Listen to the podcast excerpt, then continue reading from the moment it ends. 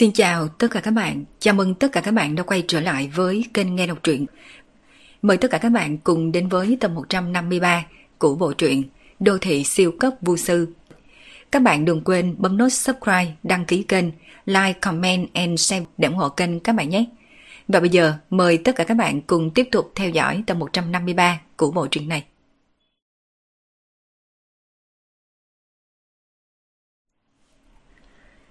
Cường giả thiên cấp không ra. Trong toàn bộ giới tu luyện này, hẳn sẽ không có ai có thể đánh bại được cậu ta. Trong khi mọi người cảm khái, cao tầng của các thế lực lớn lại có tâm tư rất phức tạp. Nếu như chỉ đơn thuần là nhà họ Phương có nhiều thêm một vị cường giả địa cấp hậu kỳ, cho dù là một cường giả nửa bước thiên cấp, bọn họ cũng sẽ không khiếp sợ đến như thế. Nhưng Phương Minh này còn chưa tới 30 tuổi, tuổi trẻ như vậy. Mà trẻ tuổi thì có ý nghĩa ra sao? Trẻ tuổi có nghĩa là có thể sông sáo. Mấy cường giả địa cấp hậu kỳ lúc trước kia, có vị nào không phải người sông sáo trong giới tu luyện đã lâu. Mà sau khi tới cảnh giới này, càng nhiều hơn chính là ru rú trong nhà. Nhưng Phương Minh thì khác. Phương Minh còn trẻ như vậy, có thể chắc chắn rằng hắn sẽ không tiếp nhận loại bế quan tu luyện khô khan này. Điều này cũng đồng nghĩa với giới tu luyện sắp sửa nghênh đón một pho tượng đại sát thần. Một cường giả địa cấp tầng 9 đi lại trong giới tu luyện sẽ gây ra lực phá hoại vô cùng to lớn. Ai biết liệu có ngày nào đó tộc nhân hay đệ tử nhà mình vô ý trêu chọc phải người ta hay không? Về phần đám người nhà họ Lý, lúc này đang mang vẻ mặt thống khổ. Những người khác ở đây đều đã lựa chọn không thấy. Lý Hùng cũng chết rồi, cộng thêm yêu cầu Phương Minh nói lúc trước, việc nhà họ Lý suy bại đã được định chắc. Nếu như bọn hắn biết tin tức nhà họ Lý suy bại vào thời điểm khác, thì tất nhiên sẽ mừng như điên. Bởi vì nhà họ Lý suy bại, vậy có nghĩa bọn họ có thể chia cắt tài nguyên của nhà họ Lý. Nhưng bây giờ, không có bất kỳ ai trong số những cao tầng các thế lực này dám có ý nghĩ như vậy. Đừng đùa, vì sao nhà họ Lý suy bại, còn không phải là vì bức bách em gái Phương Minh sao? Mà em gái Phương Minh được nhà họ Tiêu nhận nuôi hơn 20 năm. Nhất định Phương Minh phải trả hết phần ân tình này. Lúc này Phương Minh dẫn theo em gái đi đến nhà họ Lý, đề xuất yêu cầu như vậy. Không phải là đang bồi thường cho nhà họ Tiêu sao? Nói cách khác, toàn bộ tài nguyên của nhà họ Lý đều sẽ thuộc về nhà họ Tiêu – mà nhà họ tiêu đã lùi bại hơn trăm năm cũng sắp sửa quật khởi. Nghĩ tới đây, đột nhiên trong lòng của những cao tầng trong các thế lực lớn nảy sinh một ý nghĩ.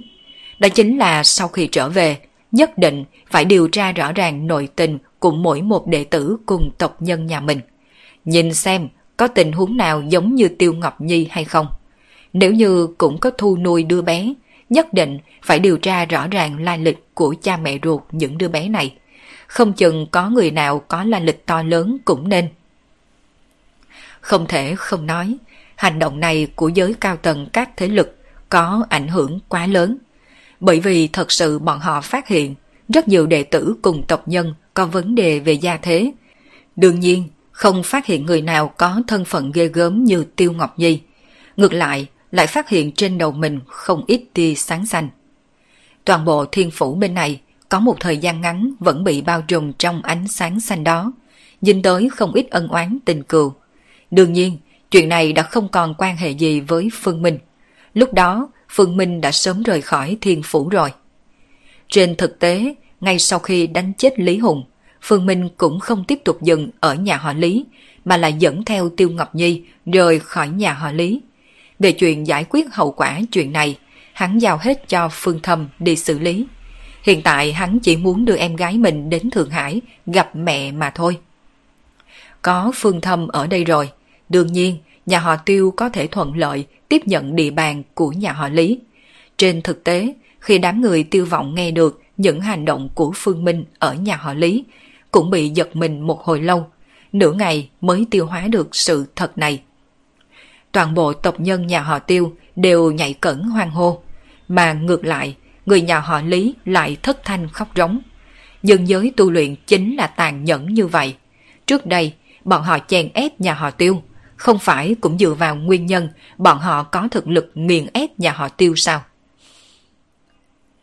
Tại Thượng Hải, sau khi xuống sân bay, Phương Minh lập tức dẫn theo Tiêu Ngọc Nhi đi thẳng đến tòa cao ốc của tập đoàn Nghiễm Niên ở Thượng Hải. Nguyên nhân là vì hiện nay mẹ hắn đang trong tòa nhà của tập đoàn Nghiễm Niên. Với tư cách là một tập đoàn đa quốc gia phát hành cổ phiếu, tập đoàn có nghiệp vụ trải rộng trên toàn cầu. Tuy rằng tổng bộ của tập đoàn không được thiết lập ở Thượng Hải, nhưng vẫn dùng một số tiền lớn xây dựng một tòa nhà lớn ở Thượng Hải. Toàn bộ tòa nhà cao tầng này đều thuộc về tập đoàn Nghiễm Niên. Khi Phương Minh cùng Tiêu Ngọc Nhi đi tới cửa tòa nhà, nhìn thấy bảo vệ nơi cửa, lúc này Phương Minh mới nhớ tới, bởi vì bản thân mình có chút kích động, quên không nói với mẹ mình đã đến tập đoàn Nghiễm Niên. Vì muốn mang tới kinh hỷ cho mẹ mình, nên Phương Minh chỉ gọi điện cho Lăng Sở Sở, hỏi thăm vị trí hiện nay của mẹ mình. Sau khi biết được ngày hôm nay mẹ mình mở cuộc họp cuối năm ở Thượng Hải, hắn lập tức cúp điện thoại trực tiếp đến đây. Thưa cậu, nếu như không có hẹn trước, chúng tôi không thể nào đưa cậu lên trên. Đối mặt với dáng tươi cười ngọt ngào và công thức hóa của tiếp tân ở sảnh, Phương Minh cũng không làm khó dễ người ta. Công ty lớn có quy chế, điều lệ của công ty, chỉ có thể trách bản thân mình sơ suất. Nghĩ đến đây, Phương Minh không nói gì mà trực tiếp cầm điện thoại di động lên, bấm số điện thoại của mẹ mình. Tầng 66, tần chuyên dụng của Tổng Giám đốc Tập đoàn Nghiễm Niên. Thời khắc này ở trong phòng họp, cao tầng của Tập đoàn Nghiễm Niên đang báo cáo tổng kết cuối năm nay. Chỉ có điều, không khí trong toàn bộ phòng họp có chút đè ép. Đối với cao tầng của Tập đoàn Nghiễm Niên mà nói, bọn họ hiểu rõ Tổng Giám đốc nhà mình ra sao. Khi làm việc, Tổng Giám đốc nhà mình là một người phụ nữ mạnh mẽ, là sấm rền gió cuốn chân chính. Nhất là nếu không thể hoàn thành nhiệm vụ, càng sẽ bị Tổng Giám đốc phê bình không chút lưu tình. Cho nên, mỗi khi bắt đầu hội nghị cấp cao, lãnh đạo các phòng ban này không dám có chút sơ sót qua loa gì, tất cả đều hết sức chăm chú. Tổng Giám đốc Lăng, quý này bộ phận thiết kế chúng tôi... Ngay khi trưởng bộ phận thiết kế bắt đầu báo cáo tình hình hoàn thành nghiệp vụ trong quý này, đột nhiên trong phòng họp vang lên chuông điện thoại di động. Nghe được chuông điện thoại di động, trên mặt không ít cao tầng đều lộ ra kinh ngạc. Đây là điện thoại của người nào? Trong lúc họp cùng Tổng Giám đốc Lăng mà dám không để điện thoại về chế độ yên lặng. Ngay một năm trước, một giám đốc có năng lực nghiệp vụ khá mạnh, ỷ vào việc bản thân có cống hiến to lớn cho công ty mà không để di động ở chế độ yên lặng. Kết cục sau cùng chính là trực tiếp bị tổng giám đốc điều đi. Từ bộ phận quảng cáo có vô số du thủy, bị điều đến bộ phận hồ sơ, có trách nhiệm chỉnh lý cùng phân loại hợp đồng công ty. Cho nên, lần này vừa nghe được tiếng chuông vang, những cao tầng này mới có thể khiếp sợ đến như thế.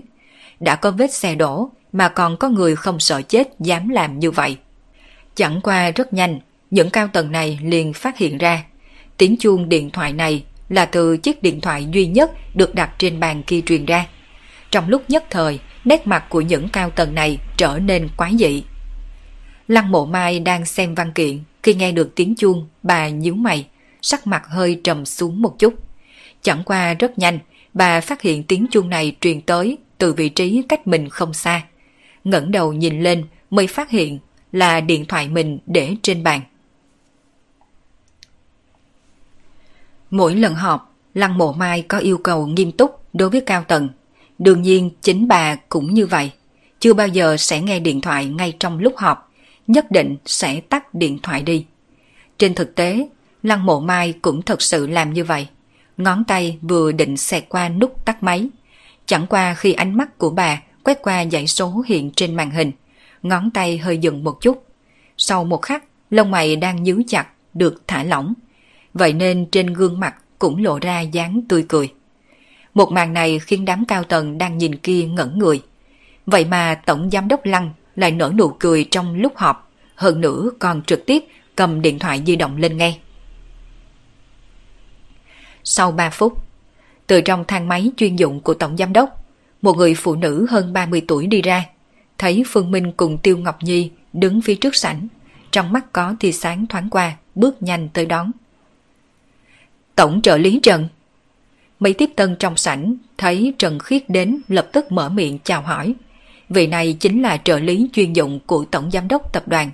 Địa vị của cô ấy cũng không kém đám phó Tổng Giám đốc bao nhiêu.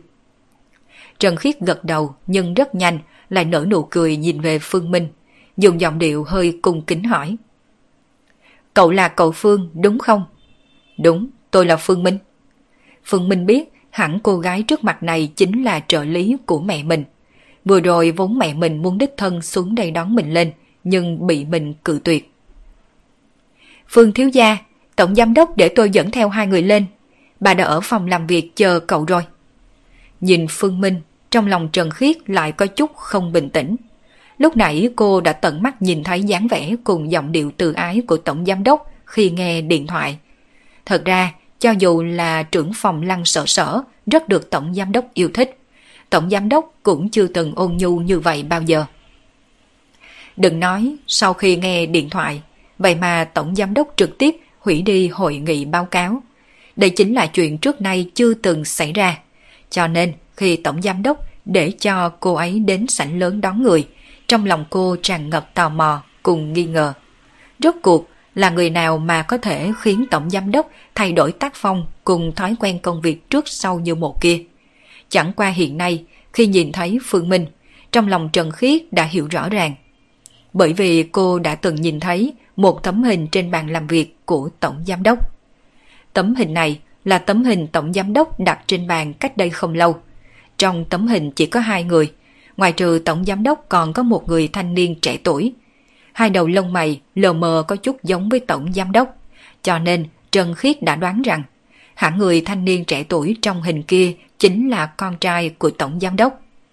Mà người trước mặt này chính là người thanh niên trẻ tuổi trên tấm hình kia, cũng chính là thái tử gia của tập đoàn Nghiễm Niên. Đây cũng là nguyên nhân khiến cô dùng danh xưng thiếu gia để gọi. Nhìn tổng trợ lý Trần không người cung kính đưa Phương Minh cùng Tiêu Ngọc Nhi vào trong thang máy chuyên dụng của cao tầng. Những vị tiếp tân ở sảnh đều đưa mắt nhìn nhau. Có thể trở thành tiếp tân ở sảnh lớn công ty, không chỉ đơn thuần phải có ngoại hình vui vẻ, cởi mở, mà khả năng quan sát cũng không thấp.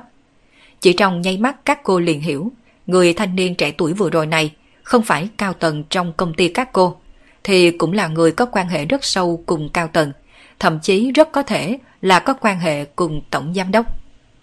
Suy nghĩ cẩn thận điều này, các tiếp tân ở sảnh lớn bắt đầu nhớ lại thái độ của bản thân mình khi trước, tự hỏi xem lúc ấy bản thân mình có ngạo mạn hoặc là không đúng chỗ nào hay không. Thẳng cho tới khi xác định bản thân mình chỉ làm việc dựa theo quy chế điều lệ của công ty, lúc này mới thở phào nhẹ nhõm. Tầng 66, văn phòng của Tổng Giám đốc. Trần Khiết dẫn đầu, mà Phương Minh cùng Tiêu Ngọc Nhi thì đi theo sau lưng Trần Khiết. Toàn bộ nhân viên trong tầng này đều đánh giá hai người. Tất cả bọn họ đều đã biết chuyện Tổng Giám đốc kết thúc hội nghị sớm, đều tò mò không biết rốt cuộc là ai mới có thể khiến Tổng Giám đốc hủy cả cuộc họp. Cho nên, Phương Minh cùng Tiêu Ngọc Nhi đã đi vào phòng làm việc của Tổng Giám đốc ngay dưới ánh mắt tò mò của đám nhân viên này. Tiểu Minh à, con muốn tới chỗ mẹ, sao không gọi điện thoại báo trước cho mẹ một tiếng chứ? Phương Minh cùng Tiêu Ngọc Nhi vừa đi vào phòng làm việc, Lăng Mộ Mai đã lập tức mở miệng, mà Trần Khiết nghe được mấy lời tổng giám đốc nhà mình nói, tuy rằng trong lòng đã có suy đoán, chẳng qua vẫn bị rung động một chút. Con không gọi cho mẹ, là vì sợ mẹ quá kích động, cho nên con thấy vẫn nên nói thẳng trước mặt thì hơn. Trên mặt Phương Minh hiện ra dáng tươi cười, mà nghe được mấy lời có thâm ý của con trai, Lăng Mộ Mai cũng hơi nghi hoặc một chút. Chẳng qua lúc này, bà cũng đang chú ý tới Tiêu Ngọc Nhi vào cùng lúc với con trai mình. Tới tuổi này của mẹ rồi, điều gì có thể khiến mẹ kích động đây? Mà cô gái này là ai? Con đừng nói chuyện khiến mẹ kích động là liên quan đến cô gái này nha. Lúc Lăng Mộ Mai nói lời này, cũng thầm trao đổi ánh mắt cùng Phương Minh. Bà rất hài lòng đối với cô bạn gái nhỏ tử du của hắn. mà tử du cũng là con dâu mà bà thầm nhận định trong lòng. Đương nhiên, bậc làm cha làm mẹ đều bất công. Tuy rằng Lăng Mộ Mai thích Diệp Tử Du, nhưng bởi vì yêu ai yêu cả đường đi lối về. Nếu như con trai mình có quan hệ gì cùng cô gái trước mặt này, đương nhiên người làm mẹ như bà sẽ ủng hộ. Nghĩ đến đây, Lăng Mộ Mai lại nghĩ đến cô minh tinh lớn mà mình gặp khi trước. Dường như quan hệ của nữ minh tinh lớn cùng con trai mình cũng có chút mập mờ không rõ. Thấy ánh mắt kia của mẹ mình, đương nhiên Phương Minh biết mẹ mình đã nghĩ sai. Nhưng lúc này hắn cũng có suy nghĩ muốn đùa mẹ mình một chút, cười cười trả lời. Mẹ, người này có quan hệ rất thân với con, cũng là một trong những người phụ nữ con muốn bảo vệ cả đời này. Tiêu Ngọc Nhi bị lời anh trai nhà mình nói làm cho mặt đỏ bừng. Cô biết anh trai mình cố ý nói mập mờ, chẳng qua lúc này tâm tình cô thật sự khó có thể bình ổn. Người phụ nữ trung niên tràn đầy duyên dáng sang trọng trước mặt mình đây là mẹ ruột của mình sao? Một trong những người phụ nữ cần phải bảo vệ ư. Lăng mộ mai tức giận, trừng mắt liếc nhìn con trai mình. Cho dù con trai mình có lăng nhăng, vậy cũng không nên nói thẳng ra ngay trước mặt con gái nhà người ta như vậy chứ. Dù sao thì da mặt con gái cũng rất mỏng nha. Bởi vì cưng chiều, Lăng mộ mai không hề cảm thấy con trai mình là người đàn ông cặn bã. Ngược lại bà còn vui mà tiếp thu. Dù sao con trai mình cũng ưu tú như vậy, có nhiều cô gái thích cũng là chuyện rất bình thường. Chỉ cần con đừng để cho các cô ấy bị ủy khuất là được rồi.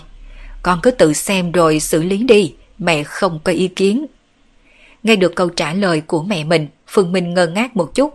Hắn nghĩ tới mẹ mình có thể tức giận, có thể trưng ra nét mặt chán ghét. Nhưng không nghĩ tới, vậy mà mẹ mình có thể nói ra mấy lời này. Quả nhiên, từ xưa tới nay, mẹ nuông chiều thì con hư. Mẹ mình xem như là cưng chiều bản thân mình tới không có biên giới rồi. Trần Khiết đang đứng bên cạnh, lúc này cảm thấy không thể đứng nghiêm được. Đây rõ ràng chính là việc nhà của Tổng Giám Đốc, người ngoài như cô không nên nghe thì hơn. Nghĩ vậy, cô lập tức đi tới cửa, đóng cửa lại. Đương nhiên trong khoảnh khắc đóng cửa, ánh mắt cô khi nhìn về bóng lưng Phương Minh lại mang theo một chút phẫn nộ. Đàn ông có tiền đều là móng heo lớn, lúc nào cũng muốn ba vợ bốn nàng hầu. Hơn nữa còn có thể nói thẳng ra mà không biết ngượng. Phương Minh không biết một câu vui đùa của hắn là khiến nhân viên thân cận của mẹ mình hiểu nhầm như thế. Đương nhiên, cho dù có biết, hắn cũng sẽ không quan tâm. Từ cấp độ như hắn rồi, hoàn toàn có thể hành sự theo bản tâm, không cần quan tâm cái nhìn của người ngoài. Mẹ à, không đùa với mẹ nữa. Hiện nay con xin trân trọng giới thiệu cho mẹ. Em ấy tên là Tiêu Ngọc Nhi, được nhà họ Tiêu nhận nuôi vào 26 năm trước. Mà nơi mẹ nuôi của em ấy nhặt được chính là Thượng Hải. Lúc đó trên người em ấy còn có đeo một chiếc khóa trường mệnh. Khi Phương Minh nói đến 26 năm trước, nét mặt của Lăng Mộ Mai cũng đã có biến hóa. Mà khi nghe tới Thượng Hải, lập tức mang trên mặt biểu tình không thể tưởng tượng được. Hai mắt chăm chú nhìn chăm chăm Tiêu Ngọc Nhi. Tới khi nghe đến khóa trường mệnh, thân thể càng không nhịn được, run rẩy vài cái. Dù sao thì Lăng Mộ Mai cũng là tổng giám đốc một tập đoàn đa quốc gia.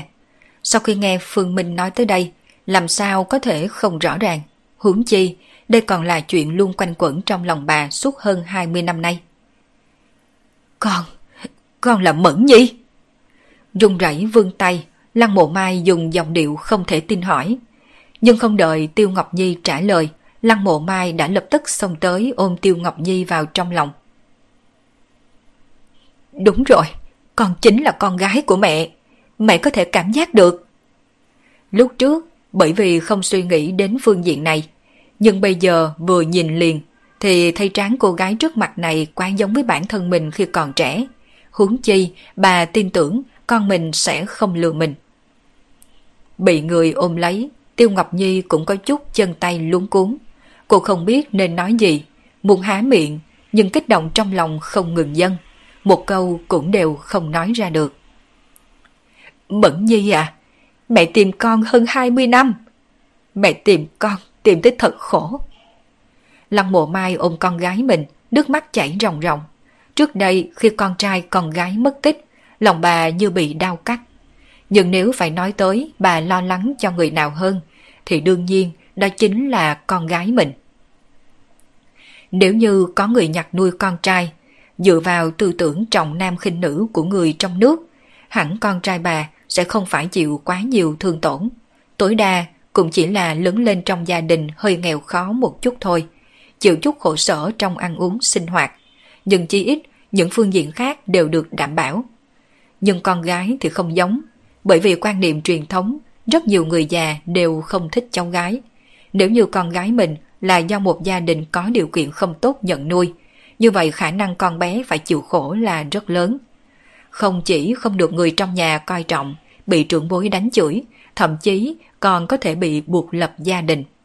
Nhất là bà còn biết có một số nơi nghèo đói bần cùng, rất nhiều người đều trông cậy vào việc gả con gái để kiếm tiền, mua nhà cưới vợ cho con trai. Cho nên, trong lòng Lăng Mộ Mai luôn cảm thấy vô cùng lo cho con gái mình. Nhưng phần lo âu này bà lại không thể nói ra được. Lúc này thấy con gái đứng trước mặt mình, rốt cuộc cũng không nhịn được nữa. Tiêu Ngọc Nhi có thể cảm thụ được phần tâm tình kích động kia của mẹ mình. Phần tâm tình này nhiễm lây qua cô, khiến viền mắt của cô đỏ bừng. Cô nén không để nước mắt tuôn rơi. Mẫn Nhi, con là đang trách mẹ sao?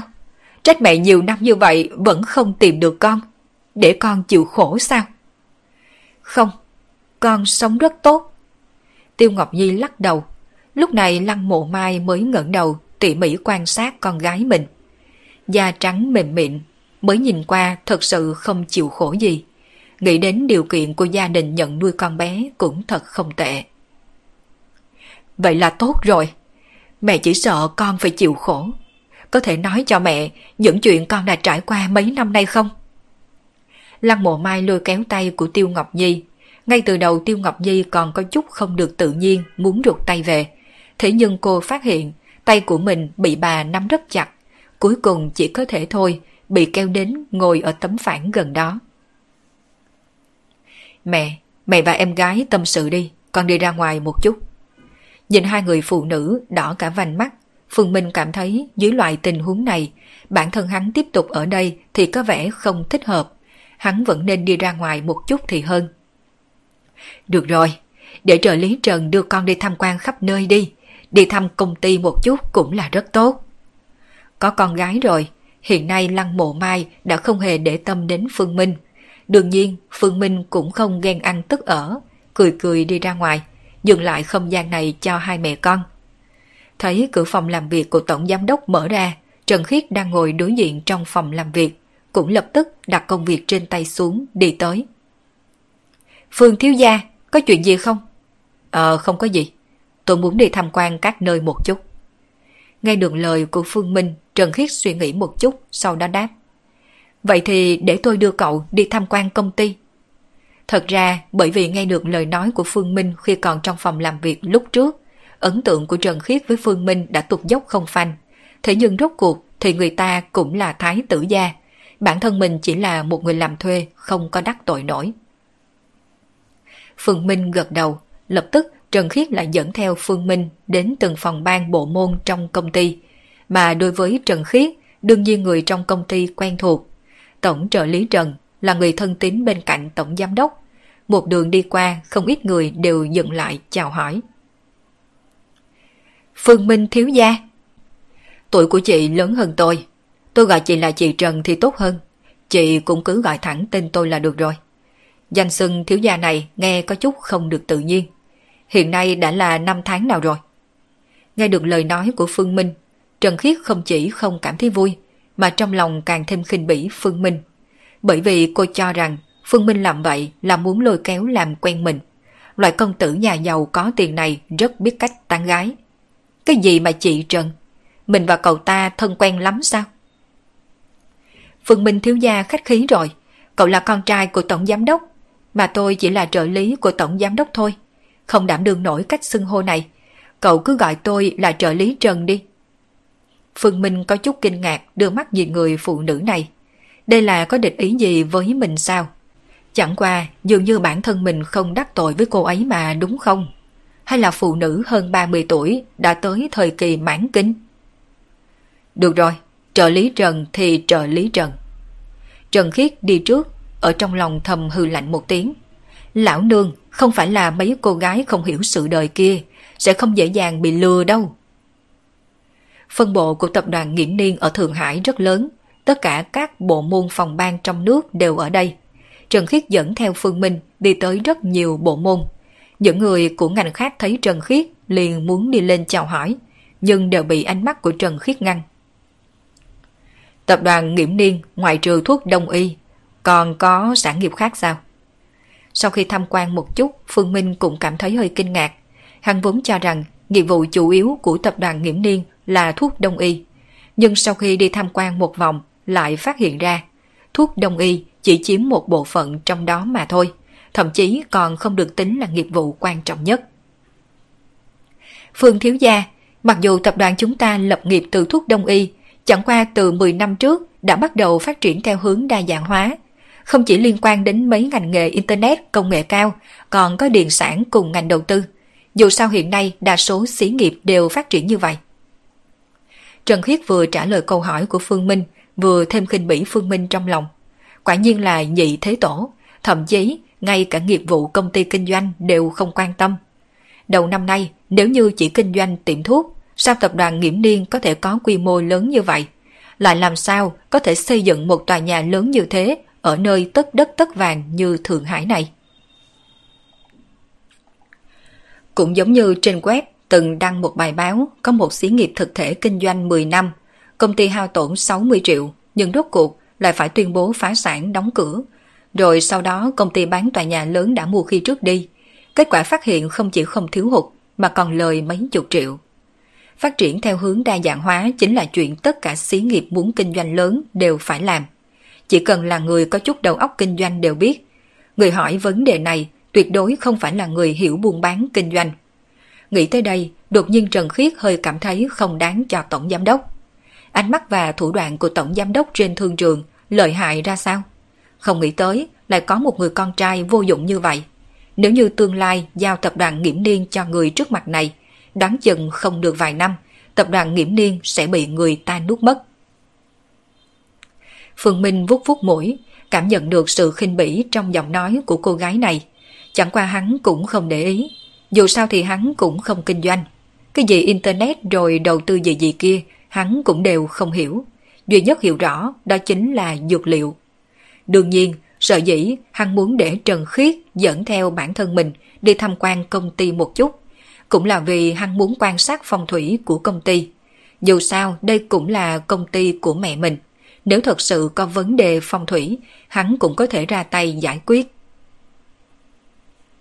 Phía trước là khu nghỉ ngơi, bên trong có phòng tập thể hình, cũng có hồ bơi, là nơi để công nhân nghỉ ngơi cùng vận động. Là một tập đoàn đa quốc gia, đại ngộ của tập đoàn nghiễm niên dành cho công nhân viên vẫn luôn rất tốt, cũng có đầy đủ các loại phúc lợi, chẳng những có nơi nghỉ ngơi tập thể hình, còn có nơi nghỉ ngơi dành riêng cho người mang thai. Ồ vậy sao? Vậy dẫn tôi đi xem hồ bơi đi. Trên mặt Phương Minh lộ ra hứng thú, mà Trần Khiết nghe được lời Phương Minh sắc mặt trực tiếp lạnh lẽo, lạnh như băng nói. Đi theo tôi. Dưới cái nhìn của Trần Khiết, Phương Minh thật sự là sắc lan chính hiệu. Vừa nghe đến bể bơi liền muốn đi xem. Còn không phải là vì muốn tới bể bơi, nhìn nữ nhân viên của công ty bơi lội hay sao. Phải biết rằng bởi vì tổng giám đốc tập đoàn Nghiễm Niên là phái nữ, vì vậy có hơn phân nửa nhân viên trong công ty là nữ mà ngày bình thường mọi người đều rất là thích đến hồ bơi lội. Đương nhiên, hồ bơi cũng có phân ra khu nam nữ riêng biệt, nhất định sẽ khiến cho sắc lan này phải thất vọng rồi. Nếu như Phương Minh biết suy nghĩ của Trần Khiết, sợ rằng sẽ cười không nổi. Sợ dĩ hắn đề xuất đến bể bơi tham quan, đó là bởi vì trong phong thủy có phong và thủy, trong đó thủy rất là quan trọng. Nếu như khi xây dựng hồ bơi không chọn một vị trí tốt, vậy sẽ rất dễ dàng tạo thành vấn đề phong thủy. Rất nhiều bể bơi thường xuất hiện tình trạng đưa bé bị chết đuối, trong đó có một phần nguyên nhân là vì hồ bơi này xuất hiện vấn đề phong thủy. Thời gian lâu dài đã hình thành sát khí, cuối cùng dẫn đến bi kịch phát sinh. bể bơi ở tầng giữa của tòa nhà. Trần Khiết dẫn theo Phương Minh vào thang máy lên tầng 32. Nơi này có bảo vệ canh giữ bên ngoài, chỉ có người có thể đưa thẻ công tác ở tập đoàn Nghiễm Điên ra mới có thể đi vào. Đương nhiên, có Trần Khiết dẫn đường, những chuyện này đều không phải là vấn đề. Lối vào cùng loại với hành lang gấp khúc, sau khi vào cửa sẽ thấy một phòng tập thể thao lớn, bên trong có đủ loại máy tập thể hình, mà lúc này bên trong cũng có mấy người đang tập thể hình. Dù sao bây giờ cũng đang là giờ làm việc, phần lớn nhân viên đều đang làm việc trong phòng, cho nên cũng không có nhiều người ở đây. Đi qua phòng tập thể hình là là một hành lang gấp khúc, chẳng qua lần này có hai con đường hình thành một chữ V, phân biệt đi tới bờ hồ bơi cho nam và cho nữ. Đương nhiên Trần Khiết sẽ không đưa Phương Minh đến hồ bơi nữ, trực tiếp muốn dẫn Phương Minh về hồ bơi dành cho nam. Chẳng qua Phương Minh lại gọi cô. Qua bên kia đi.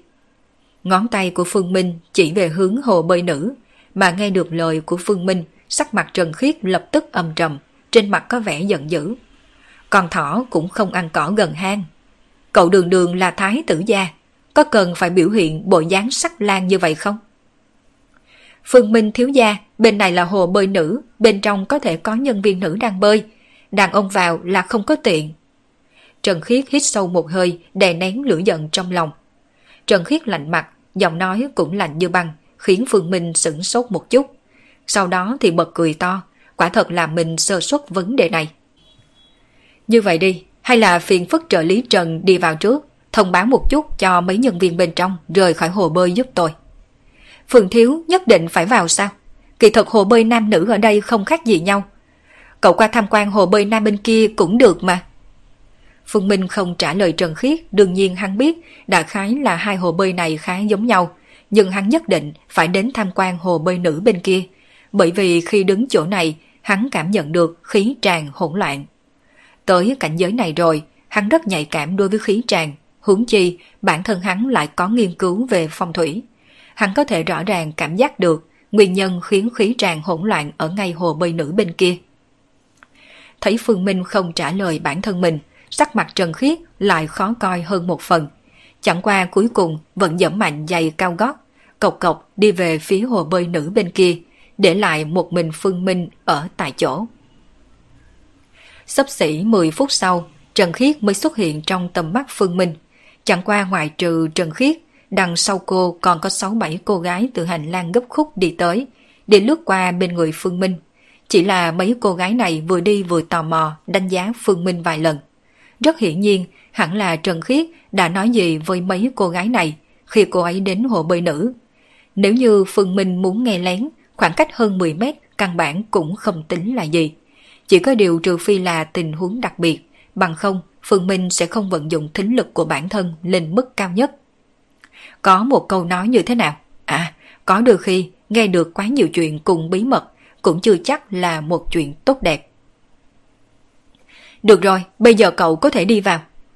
Trần Khiết lạnh mặt quay sang nói một câu với Phương Minh. Phương Minh cũng không để ý cất bước theo Trần Khiết đi vào hồ bơi nữ. Toàn bộ bể bơi rất lớn, độ rộng khoảng chừng 30 mét, độ dài sấp xỉ 100 mét. Mà bên bể bơi còn có một số ghế nằm để mọi người nằm nghỉ. Đối diện bể bơi là cửa sổ được làm từ kính cường lực. Khoảng cách từ bể bơi tới tấm kính này chỉ không tới 2-3 mét. Cứ như vậy, nếu như đứng phía bên ngoài bể bơi, có thể thấy rõ phong cảnh bên ngoài tòa nhà. Cũng giống như một số khách sạn xây hồ bơi ở trên tầng cao. Ngoài trừ hồ bơi ra, ở đây còn có một gian phòng thay quần áo, đương nhiên là để nhân viên thay quần áo bên trong. Phía sau còn có một quầy ba nhỏ, bên trong có chứa một số máy chế biến nước và một số hoa quả. Thấy Phương Minh tỉ mỉ quan sát hồ bơi này, trên mặt Trần Khiết hiện ra vẻ khinh thường. Hiện nay chỗ này không còn người phụ nữ nào nữa, thế mà sắc lan này còn làm ra vẻ, bày ra một bộ dáng thật sự tôi đang quan sát. Đúng là phù hợp với bốn chữ, ra vẻ đạo mạo. Phương Minh không biết suy nghĩ trong lòng Trần Khiết, bởi vì bây giờ toàn bộ lực chú ý của hắn đều tập trung ở bên trong hồ bơi, tìm kiếm nguyên nhân khí tràn phong thủy xuất hiện hỗn loạn. Toàn bộ hồ bơi được xây dựng rất quy tắc, cũng sắp xỉ với mấy hồ bơi bên trong nhiều khách sạn khác, không có điểm sáng gì đặc biệt. mà trong giới phong thủy lại có một câu như vậy. Bình đạm không có gì lạ mới là phúc. Những lời này có ý gì đây? Phong thủy, cho dù là dương trạch hay âm trạch, nếu như quá theo đuổi cá tính hoặc là quá theo đuổi đặc biệt, nhưng lại không phải do thầy phong thủy chân chính quản lý xây dựng, cũng rất dễ dàng xuất hiện vấn đề phong thủy. Nói thí dụ như một ngôi nhà, vì tìm kiếm mỹ quan mà thiết kế nó theo hướng rất đặc biệt, thoạt nhìn rất nổi bật, nhưng loại kiến trúc lập dị này thường sẽ phạm hình sát, mà âm trạch cũng giống như vậy. Lựa chọn chôn ở bên trong một số ngọn núi sâu rừng thẳm dị kỳ, không có thầy phong thủy chỉ điểm sẽ gây tới hậu họa cho hậu nhân. Cho nên rất nhiều thầy phong thủy thường hay khuyên cáo một ít người, nếu như anh không biết phong thủy, vậy anh cứ làm giống như đa số người khác đi. Tất cả mọi người đều xây tòa nhà ba tầng hình hộp, vậy anh cũng xây hình hộp theo như bọn họ. Không cần phải lập dị tới mức xây dựng căn nhà hình thoi hay hình nón mà làm gì.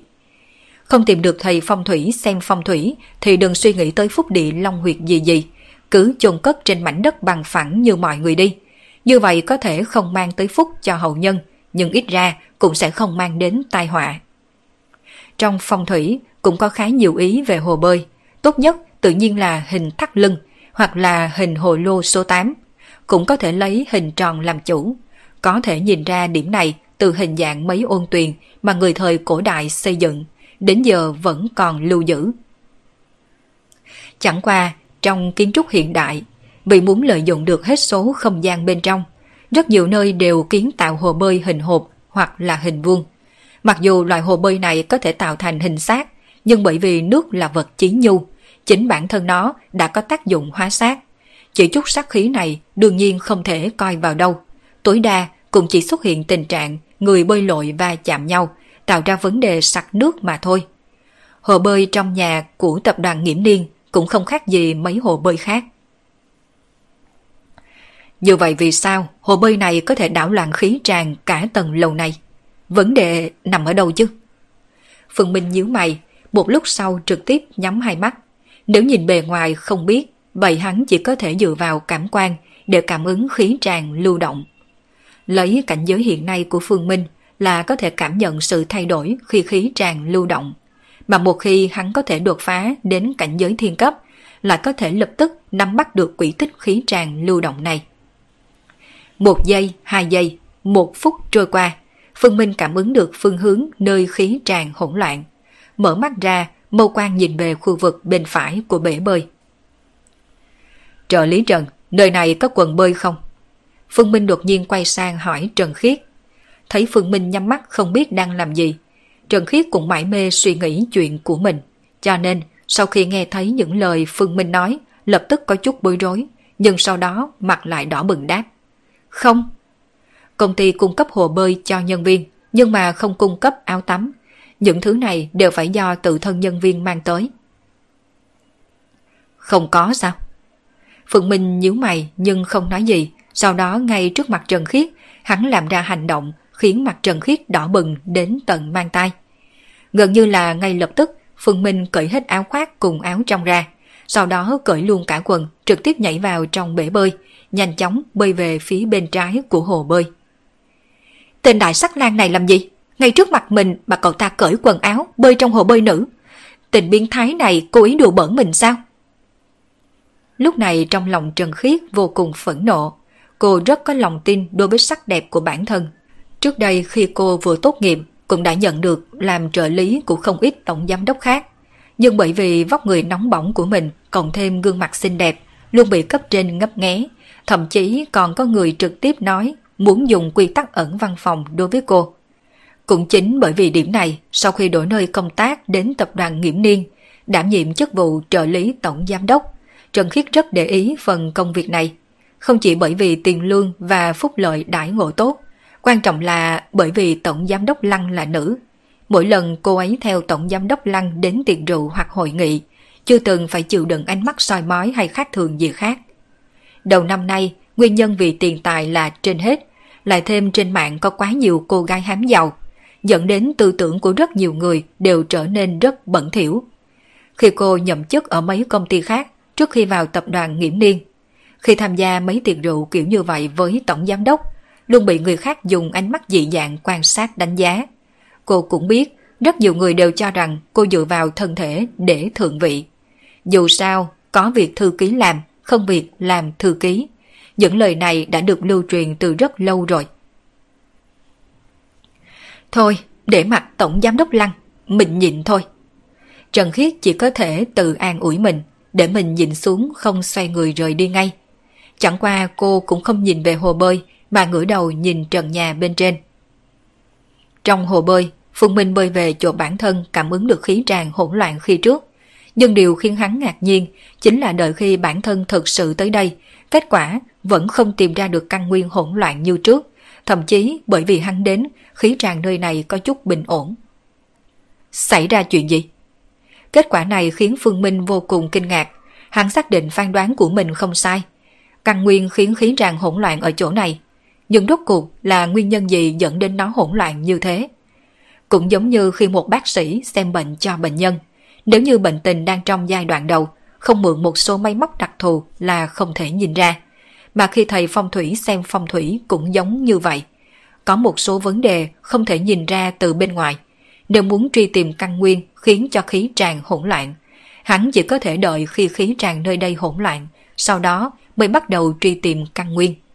Nhưng bây giờ, khí tràn của hồ bơi này lại bắt đầu chậm rãi bình tĩnh, giống như virus đã ẩn nấp đi, căn bản không thể nào tìm kiếm. Lúc trước, khi đứng ở cửa, mình có thể cảm ứng được khí tràn hỗn loạn không ngừng, phá hư cả tầng lầu này. Mà hiện tại sau khi tới đây, khí tràn bắt đầu bình phục. Mà trong lúc này biến hóa duy nhất trong toàn bộ hồ bơi chính là thiếu mấy người bơi lội. À, đúng rồi người bơi, vì sao bản thân mình không nghĩ tới chuyện này chứ? Đang trầm mặt tự hỏi, đột nhiên trong mắt Phương Minh có tia sáng, ngay sau đó quay về phía Trần Khiết đang đứng bên bể bơi hồ. Trợ lý Trần, phiền cô bơi đến chỗ tôi một chút. Nghe được lời của Phương Minh, trên mặt Trần Khiết lộ ra vẻ không thể tin. Quả nhiên tên sắc lan này đang muốn cua cô, còn muốn cô cùng nhảy vào hồ bơi. Nằm mơ đi! Lần này cô quyết định không nhịn nhục, trực tiếp trừng mắt liếc nhìn Phương Minh, sau đó cất bước dẫm mạnh giày cao gót trên đất rời khỏi hồ bơi. Cô muốn đi tìm tổng giám đốc Lăng, dù cho có thể sẽ mất đi một phần rất tốt công tác, thì cô cũng không tiếp nhận bị người ta nhục nhã. Nhìn bóng lưng của Trần Khiết rời đi, Phương Minh gãi gãi đầu, có chút không rõ vì sao Trần Khiết tức giận đến như vậy. Nhưng ngày sau đó hắn chính là tỉnh ngộ. Muốn một trợ lý tổng giám đốc nhảy vào hồ bơi, thật sự là quá đáng mà.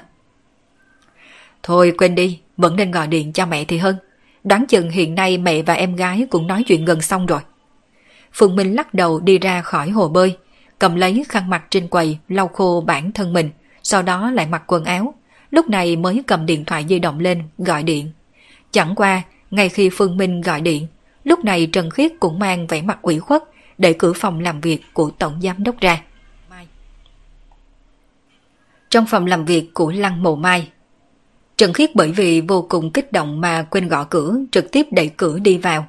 Mà hai mẹ con Lăng Mộ Mai cùng Tiêu Ngọc Nhi cũng vừa trò chuyện xong. Viên mắt của hai người vẫn đỏ bừng, lúc này đều ngẩng đầu nhìn về Trần Khiết đang đứng ở bên cửa. Tổng Giám đốc Lăng Trần Khiết biết mình không gõ cửa là có chút không lễ phép, nhưng mà trong lòng cô vẫn cảm thấy ủy khuất. Phải biết rằng ngày thường Lăng Mộ Mai đối xử với cô rất tốt, dù sao thì hai người cũng đều là nữ, hơn nữa lúc đó, Lăng Mộ Mai còn chưa tìm được Phương Minh cùng Tiêu Ngọc Nhi. Trong lòng bà, gần như đã đối đãi với Trần Khiết như đối đãi một vạn bối của mình. Dùng cái này để đền bù trống rỗng trong lòng. Trần Khiết à, làm sao? Lăng Mộ Mai hơi kinh ngạc. Không phải mình đã nói Trần Khiết dẫn theo con trai đi tham quan mấy phòng ban khác trong công ty sao? Như thế nào Trần Khiết lại mang bộ dáng bản thân bị ủy khuất lớn như vậy quay về? Trong công ty, hẳn là không người nào dám không để mặt cô ấy mới đúng. Tổng giám đốc Lăng, tôi, tôi... Vốn là Trần Khiết muốn trực tiếp nói rõ, nhưng khi nhìn thấy ánh mắt quan tâm của Lăng Mộ Mai, trong lòng cô lại rung lên. Tổng giám đốc Lăng đối với mình rất tốt, nhưng nếu bản thân mình nói con trai bà như vậy, sợ rằng có chút không ổn. Dù sao Tổng giám đốc Lăng cũng có thể xem như có ơn bồi dưỡng mình. Đột nhiên Trần Khiết nghĩ tới điều gì, Cô nhớ tới cách đây không lâu, Tổng Giám đốc Lăng còn nói muốn bồi dưỡng mình trở thành người nối nghiệp của bà. Đương nhiên Trần Khiết cũng không quá để trong lòng, bởi vì loại công ty gia tộc như tập đoàn Nghiễm Niên đương nhiên sẽ không để cho người ngoài cầm quyền. Nhưng vì chuyện này mà Trần Khiết nghĩ đến một loại tình huống. Ở trong nước có không ít, cả đống đã công hoàng đế xuất hiện. Nhưng đã công hoàng đế này không quá thông minh tài giỏi, nhưng lại quản lý xí nghiệp lớn. Có thể nói đây đã là cực hạn mà người thường có thể làm được. Dù sao thì thời đại tự bản thân xây dựng cơ nghiệp trở thành tư bản đã qua lâu rồi. Nhưng trong lòng Trần Khiết rất rõ ràng, sở dĩ những đã công hoàng đế này có thể quản lý được xí nghiệp lớn như vậy, không chỉ dựa vào năng lực đơn giản. Có bao nhiêu nữ tổng giám đốc được gọi là nữ cường nhân trên thương trường, nhưng mà trên thực tế họ chính là tình nhân cùng tiểu tam của những gia tộc lớn kia. Lẽ nào tổng giám đốc Lăng cũng muốn mình làm tiểu tam của sắc lang kia? Nghĩ tới khả năng này sắc mặt của Trần Khiết thay đổi trong nháy mắt. Chỉ dựa vào tên sắc Lan kia làm sao có thể lọt vào trong mắt cô. Nếu như Tổng Giám đốc Lăng thật sự có ý này, cô cũng chỉ có thể lựa chọn từ chức. Nhìn nét mặt không ngừng biến hóa của Trần Khiết, Lăng Mộ Mai cũng mang nét mặt nghi hoặc. Không biết Trần Khiết làm sao? Phải biết rằng sợ dĩ bà chọn Trần Khiết làm phụ tá, đồng thời còn dồn nhiều sức lực để bồi dưỡng cô ấy như vậy. Cũng là vì năng lực của Trần Khiết rất mạnh, hơn nữa cũng rất bình tĩnh, đúng mực khi xử lý công việc. Nhưng bây giờ Trần Khiết lại giống hệt một cô gái mới ra xã hội, mọi vui buồn hờn giận đều biểu lộ trên mặt. Giữa lúc Lăng Mộ Mai chuẩn bị mở miệng hỏi thăm thời gian, điện thoại di động của cô lại vang, liếc nhìn dãy số trên màn hình, không hề nghĩ ngợi, liền nhấn nút trả lời. Sau một phút, Lăng Mộ Mai cúp điện thoại. Khi bà ngẩng đầu lần nữa, ánh mắt nhìn về Trần Khiết liền có chút cổ quái. Làm người cầm quyền của một tập đoàn đa quốc gia, bản lĩnh phỏng đoán lòng người của bà đương nhiên không kém. Từ điện thoại của con trai mình lại đến nét mặt ủy khuất của Trần Khiết, trong thoáng chốc Lăng Mộ Mai đã hiểu quá trình cụ thể của tất cả chuyện này. Hẳn cô gái Trần Khiết này đã hiểu nhầm con trai mình rồi. Đương nhiên, Lăng Mộ Mai cũng biết vì sao Trần Khiết sẽ có ý nghĩ như vậy. Đoán chừng đã nhìn thấy quá nhiều chuyện ẩn trong nghề này. Con trai tôi nói, chúng ta tới hồ bơi một chuyến. Có chút việc muốn nói cùng chúng ta. Trần Khiết, cô hiểu nhầm Tiểu Minh rồi. Thôi quên đi, lát nữa cô sẽ biết thôi. Lời của Lăng Mộ Mai vừa ra, một bụng oán hận của Trần Khiết không biết nên nói ra sao. Chỉ càng thêm tức. Trong lòng cô đã cho rằng nhất định là tên sắc lang phương minh này ác nhân cáo trạng trước. Cô ý gọi điện thoại cho Tổng Giám đốc Lăng, chính là sợ mình nói hắn ta có chuyện gì. Hiểu nhầm gì vậy? Anh trai tôi làm sao? Sau khi trò chuyện một hồi, Tiêu Ngọc Nhi cũng giải khai khúc mắt. Nhận người mẹ ruột là Lăng Mộ Mai này, cho nên lúc này nghe thấy những lời mẹ mình nói cũng có chút tò mò hỏi. Trần Khiết có chút quá nhạy cảm thôi. Có thể cô ấy cảm thấy anh trai con có suy nghĩ gì đó với cô ấy. Nghe được tổng giám đốc nhà mình nói Trần Khiết biểu môi. Cái gì gọi là bản thân mình quá mẫn cảm.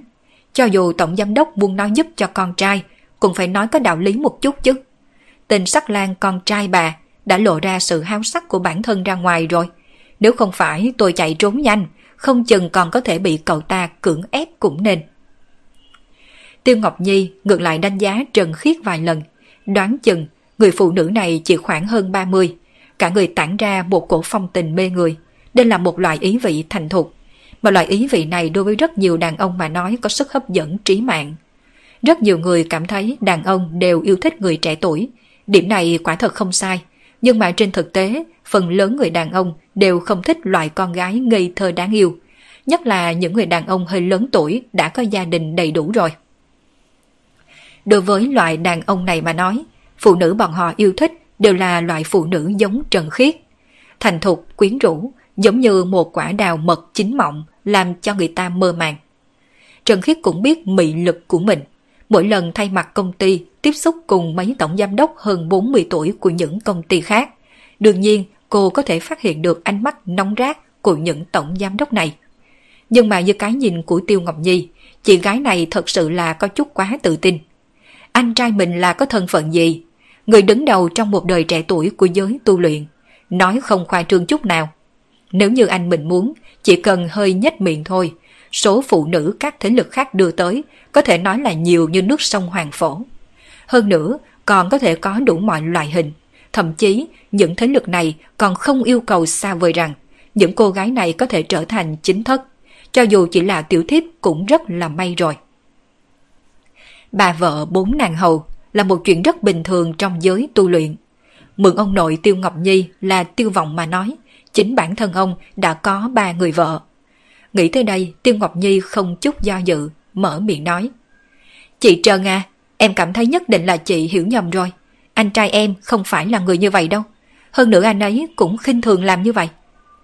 Trần Khiết nghe thấy những lời Tiêu Ngọc Nhi nói, quả thật là muốn khóc. Cô rất muốn nói cho người một nhà các người quá là mắc nạt người khác. Chỉ bởi vì các người là người thân, cho nên các người chỉ tin tưởng sắc lan kia nói mà không có tin tôi.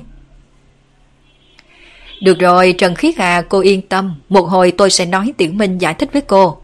Nếu quả thật chuyện như cô nói, thì nhất định tôi sẽ phạt nó thật nặng cho cô xem. Lăng mộ mai đứng lên, dù sao thì Trần Khiết cũng đã theo bà nhiều năm, bà vẫn phải an ủi một chút. Mà Trần Khiết nghe được Tổng Giám đốc nhà mình nói như vậy, cũng chỉ có thể kiềm chế lửa giận trong lòng. Chỉ cần Tổng Giám đốc không có ý nghĩ như vậy, cô cũng rất là yên lòng. Dù sao thì với dáng vẻ bất học vô thuật của sắc lan kia, đoán chừng cũng sẽ không quản lý công ty. Mình cũng không cần quá để ý cậu ta. Nếu như tổng giám đốc thật sự giao công ty cho sắc lan kia, đến lúc đó cô lại từ chức là được rồi. Ra khỏi phòng làm việc của tổng giám đốc, ba người lăn mộ mai vào thang máy đi tới hồ bơi. Mà đợi khi mấy người đi tới hồ bơi, Phương Minh đang đứng ở nơi đó, ánh mắt ngắm nhìn hồ bơi như đang suy tư điều gì. Tiểu Minh à, còn nói hồ bơi này có vấn đề, là vấn đề gì? Kết thúc tập 153 của bộ truyện Đô thị siêu cấp vô sư. Cảm ơn tất cả các bạn đã theo dõi. Mời tất cả các bạn cùng tiếp tục theo dõi tập 154 của bộ truyện Đô thị siêu cấp vô sư.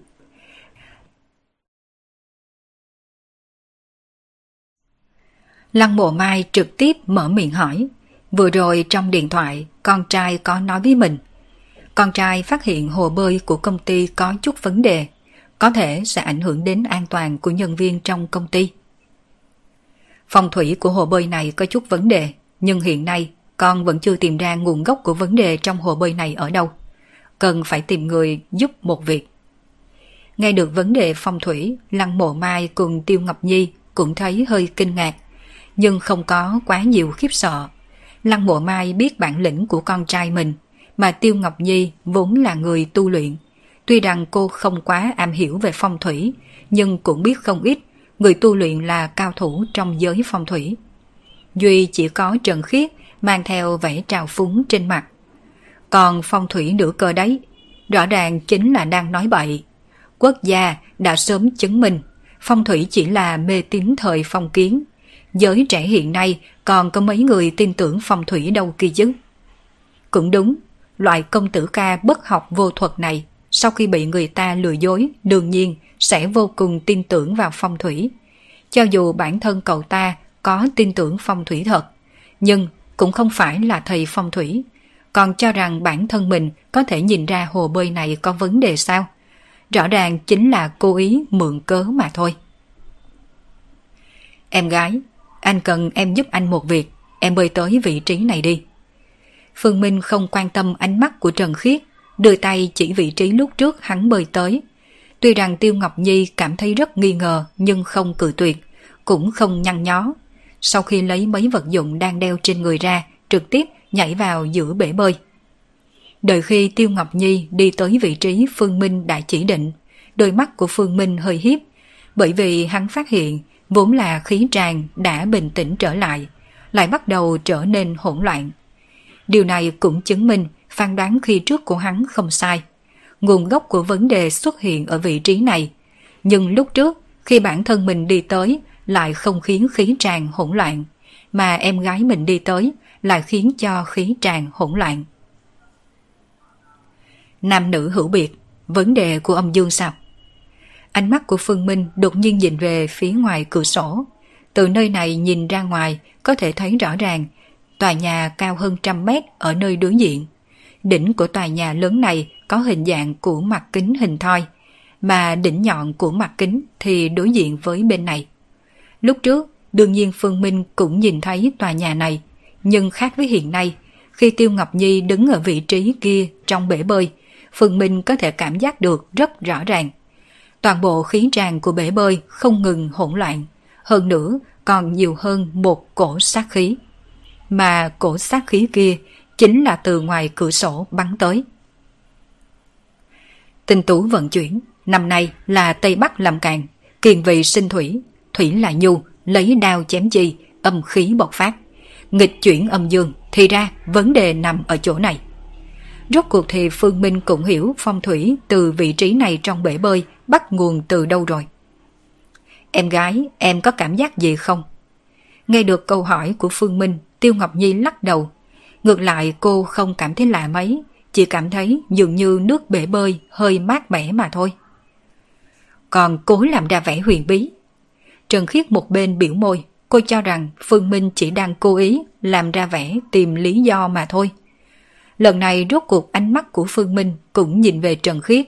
Đối với người phụ nữ đã khiêu khích bản thân mình vài lần này, trong lòng của hắn cũng hơi bất mãn. Làm sao vậy? Bản thân tôi đã làm chuyện gì xấu biết cô sao? Sao cô cứ nói mấy lời châm chọc tôi như vậy? Chẳng qua thấy ánh mắt Trần Khiết nhìn chăm chăm tới đây, Phương Minh nở nụ cười, cười rất vui. Kể ra thì đã lâu rồi hắn không có bảy người, tìm cho mình một chút lạc thú cũng rất tốt. Dường như trợ lý Trần có vẻ không tin những lời mà tôi nói. Phương Minh nhìn về Trần Khiết trên mặt tràn đầy nụ cười sáng lạng. Nhưng mà nụ cười kia rơi vào trong mắt của Trần Khiết chính là mang theo ý vị khiêu khích. Phương Thiếu cảm thấy tôi nên tin tưởng hay sao? Cho dù là có tổng giám đốc ở đây, Trần Khiết vẫn quyết định không để mặt tên sắc lan này. Nếu trợ lý Trần không tin, vậy trợ lý Trần không ngại đánh cuộc cùng tôi chứ. Chỉ cần trợ lý Trần có thể ở yên trong hồ bơi này một phút, sau này mỗi lần gặp mặt trợ lý Trần, tôi sẽ nhượng bộ lui binh ngay lập tức. Được không? Phượng Minh biết Trần Khiết chán ghét bản thân mình. Tuy rằng hắn không biết sự chán ghét này đến từ đâu, nhưng nghĩ đến nhất định là Trần Khiết không muốn nhìn thấy mình. Điều kiện này đối với cô ấy thật sự là tràn đầy mê hoặc. Mà quả thật, trên mặt Trần Khiết đã lộ ra vẻ động tâm. Nếu thật sự có thể không nhìn thấy tên sắc lan này, quả là không còn chuyện gì tốt hơn. Nghĩ đến đây, ánh mắt Trần Khiết nhìn về bể bơi, nhìn vị trí Tiêu Ngọc Nhi đang đứng. Cô là người miền Nam, từ nhỏ đã biết bơi, hơn nữa nước trong bể bơi này cũng không phải quá sâu. Lấy chiều cao của cô hoàn toàn có thể đứng được. Tốt, tôi đánh cuộc với cậu. Trần Khiết đáp ứng, không phải chỉ là xuống nước thôi sao. Có tổng giám đốc đứng đây nhìn chăm chăm, hẳn là tên sắc lan này cũng không thể làm gì được cô. Tối đa, à, tối đa, chỉ bị ánh mắt của hắn ta nhìn gian một chút mà thôi. Với tư cách là người phương Nam, ngày thường Trần Khiết rất hay đến bể bơi này để bơi, cho nên trong tủ quần áo nơi này cũng có đồ tắm của cô. Đi tới khu thay quần áo của nữ mặc áo tắm, sau đó lại đi tới một lần nữa ao tắm dạng lưới chỉ có thể miễn cưỡng che khuất một số bộ vị mấu chốt. Da thịt trắng nõn lộ ra bên ngoài, vóc người mỹ lệ càng triển lộ không bỏ sót, mang theo khí chất quyến rũ, vượt xa sự ngượng ngùng của thiếu nữ, xuất hiện ở trước mặt mọi người. Tuy rằng Trần Khiết chỉ là một người bình thường, nhưng Phương Minh không thể không thừa nhận. Người phụ nữ này thật sự là vưu vật. So với hàng kiều kiều, có lẽ trên mặt nhan sắc có chút thua kém. Thế nhưng, vẻ thành thục quyến rũ này lại hơn hàng kiều kiều một bậc. Trần Khiết cũng rất có tự tin đối với thân hình của mình. Cũng không nhìn về Phương Minh mà trực tiếp cất bước đi vào giữa bể bơi. Sau đó bơi tới vị trí Tiêu Ngọc Nhi đứng lúc trước. Sau khi dừng bước, Trần Khiết mới đưa ánh mắt nhìn về Phương Minh. Dường như đã chắc chắn lần này Phương Minh nhất định phải thua. Đây cũng không phải lần đầu cô bơi ở bể bơi này. Trong bể bơi này có chỗ nào mà cô chừng... Trong bể bơi này có chỗ nào mà cô chưa từng bơi tới chứ? Căn bản là không tồn tại vấn đề gì. Trên mặt Phương Minh lộ ra tươi cười. đầu ngón chân phải dương lên, sau đó nhẹ nhàng buông xuống. Biên độ động tác rất nhỏ, nhỏ đến nếu không nhìn kỹ, căn bản không phát hiện ra. Nhưng mặc dù biên độ rất nhỏ, nhưng tần suất lại rất nhanh. Chỉ trong thời gian vài giây đồng hồ ngắn ngủi, đầu ngón chân của hắn đã dơ lên hạ xuống vài chục lần. Một phút đồng hồ không hề dài. Ngay từ đầu trên mặt Trần Khiết còn lộ ra dáng tươi cười.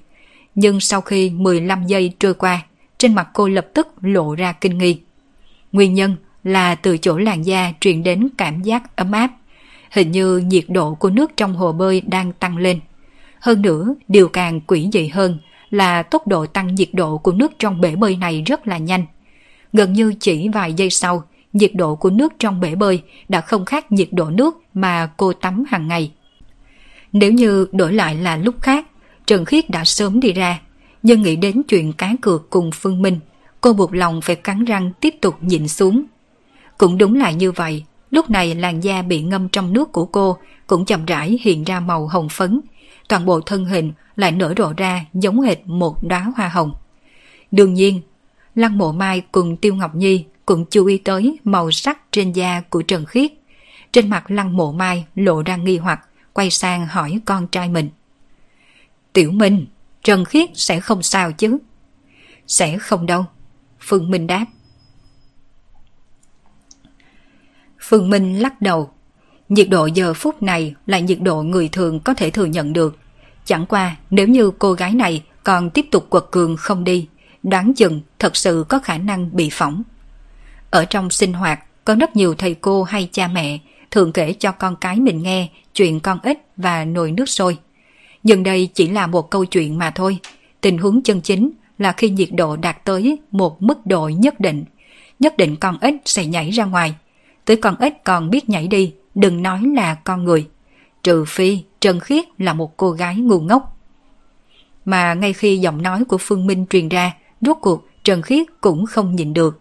Bởi vì nhiệt độ lúc này đã nóng tới mức khiến da cô cảm thấy rát như bị kim châm. Không tiếp tục quan tâm đến chuyện cá cược với Phương Minh, cô trực tiếp bơi về một vị trí khác. Mà lúc đầu khi bơi đi, trên mặt Trần Khiết còn mang theo vẻ hoảng hốt. Bởi vì vị trí hiện nay của cô còn cách thành bể bơi khoảng cách cần bơi một phút mới tới. Nhưng có thể đợi khi cô bơi tới bờ, da cũng đã bị phỏng rồi. Chẳng qua cô mới chỉ bơi ra khoảng một mét, vẻ hoảng sợ trên mặt lại biến thành kinh ngạc. Bởi vì cô phát hiện, vậy mà nhiệt độ của nước ở đây rất lạnh lẽo, có sai lệch rất lớn so với vùng nước nóng ở vị trí ban đầu. Có chút không tin, Trần Khiết đưa tay chạm vào vùng nước nơi cô đứng khi trước. Chẳng qua sau khi cô vừa vươn tay ra, lập tức thu hồi. Sau đó khuôn mặt bởi vì đau đớn mà cau có, một tay càng trở nên đỏ bừng. Đây là có chuyện gì? Trần Khiết nhìn tay mình rồi nhìn về Phương Minh. Cô không biết đây rốt cuộc là chuyện gì xảy ra. Nếu như nói nhiệt độ của toàn bộ bể bơi này đều tăng lên, cô còn có thể hoài nghi là Phương Minh động tay chân. Nhưng mấu chốt là nhiệt độ nước trong phần lớn bể bơi đều bình thường. Có nước trong một khu vực này thì trở nên nóng hổi. Đều nói là do Phương Minh dở trò quỷ, nhưng làm sao có thể dở trò quỷ quỷ quái như vậy được? Tiểu Minh à, sao lại vậy? Lăng mộ mai cũng nhìn thấy biến hóa trên da thịt của người Trần Khiết, mà cho dù không nhìn thấy biến hóa trên người cô, bà cũng biết nước bể bơi này có vấn đề bởi vì nơi Trần Khiết đứng lúc trước, lúc này nước ở nơi đó bắt đầu trở nên không còn yên lặng, mà giống hệt một bình nước đang sôi, bắt đầu không ngừng cuộn trào bốc hơi. Mẹ, đây chính là vấn đề phong thủy mà con nói. Trong hồ bơi này có tồn tại vấn đề phong thủy. Vấn đề phong thủy sao? Lăng mộ mai nhíu mày. Hồ bơi này đã được xây dựng sấp xỉ 6-7 năm.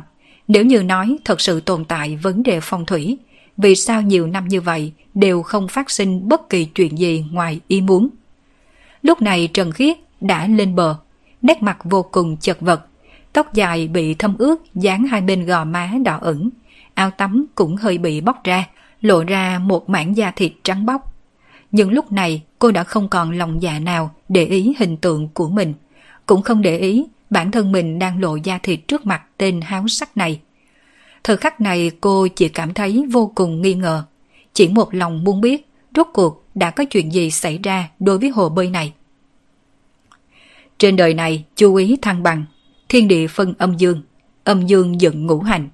Rất nhiều người thiếu khuyết ngũ hành từ khi sinh ra, nên phải đặt tên coi chứa một ngũ hành nào đó để đền bù khiếm khuyết ngũ hành trong bát tự, để đạt tới thiên địa cân đối. Người là như vậy mà phong thủy cũng là như thế. Thậm chí phong thủy càng phải để ý tới cân đối hơn cả con người. Mà cân đối này bao gồm âm dương cùng ngũ hành. Nếu như trong ngũ hành thiếu hụt sẽ xảy ra vấn đề. Nhưng nếu như trong ngũ hành có một loại nào đó quá nhiều cũng sẽ xảy ra vấn đề. Tây Bắc là càng, càng là kim. Từ trình độ nào đó mà nói thì kim đại diện cho sắc bén. Cho nên nếu phía Tây Bắc quá khô ráo sẽ rất dễ dàng xuất hiện hỏa hoạn. Cho nên rất nhiều thầy phong thủy đều sẽ có bố trí đặc thù cho hướng Tây Bắc.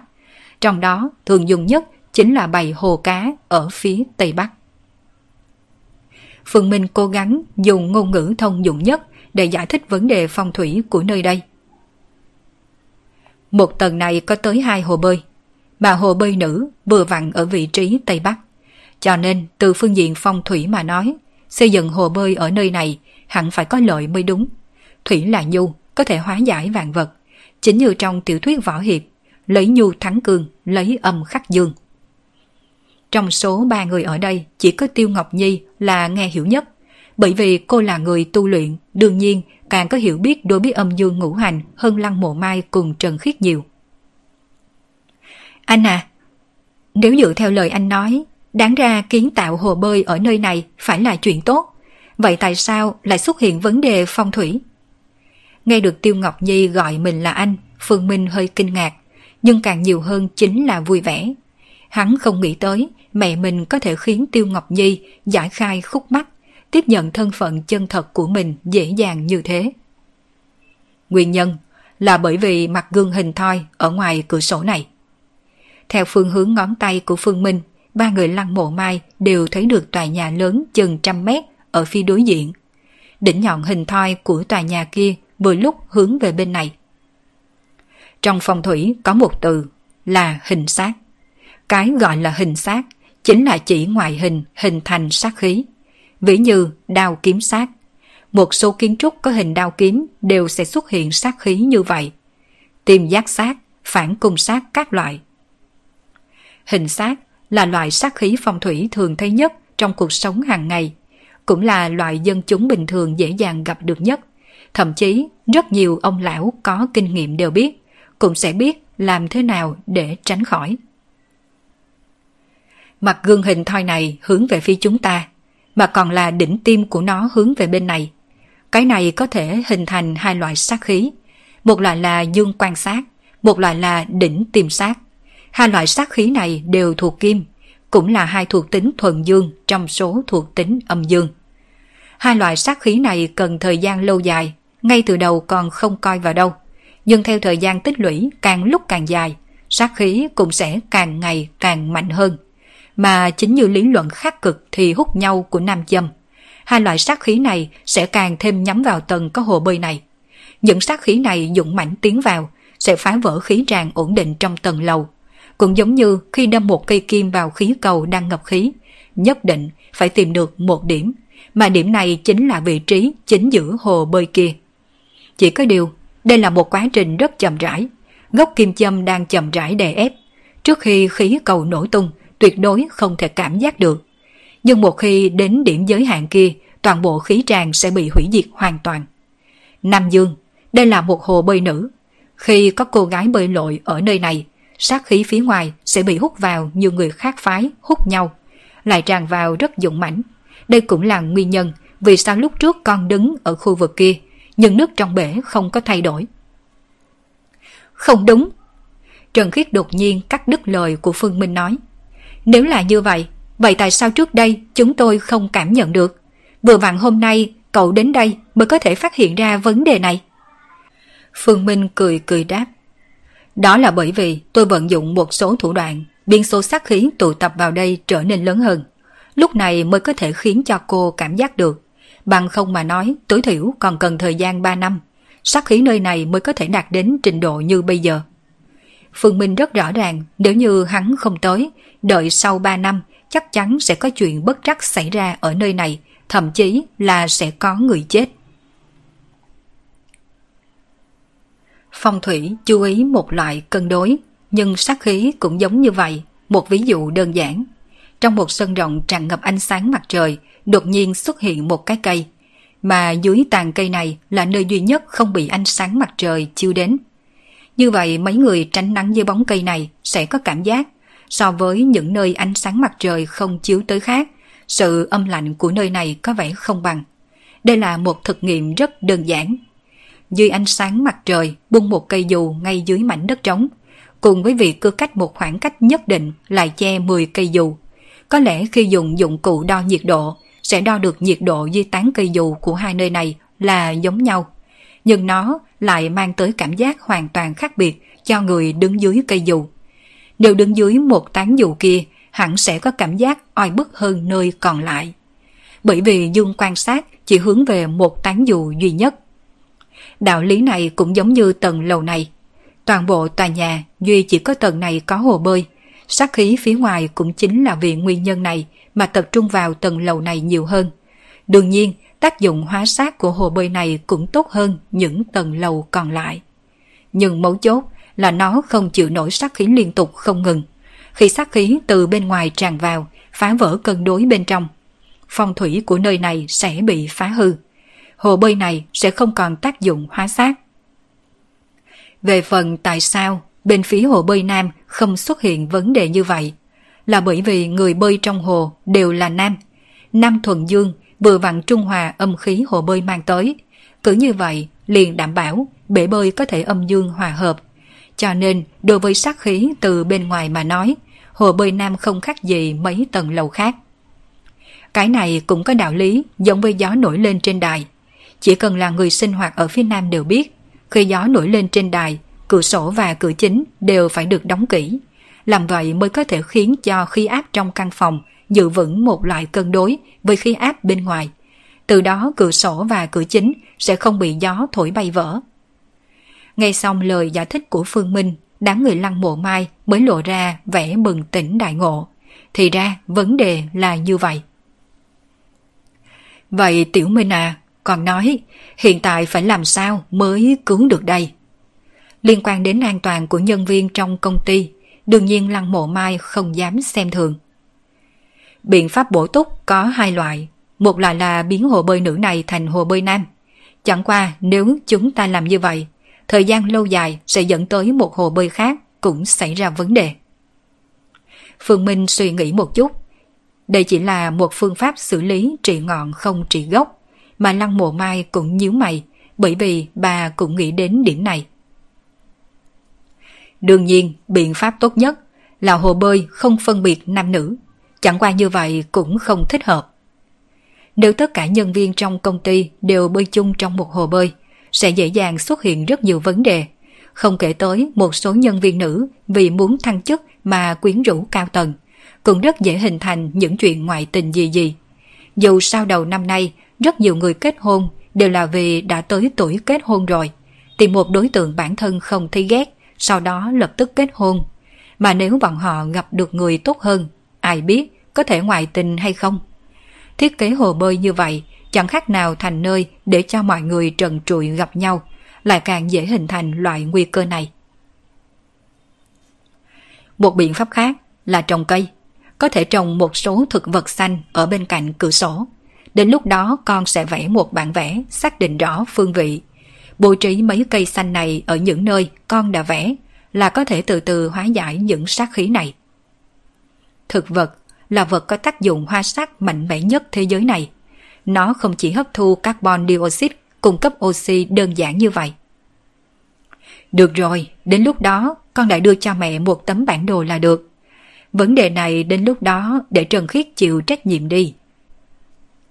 Với tư cách là tổng giám đốc, đương nhiên là Lăng Mộ Mai không có thời gian đi làm mấy việc tạm nham này, lập tức đưa mắt nhìn sang Trần Khiết.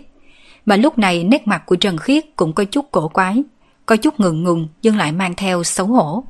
Cho tới bây giờ, Trần Khiết đã biết mình hiểu nhầm con trai của tổng giám đốc rồi.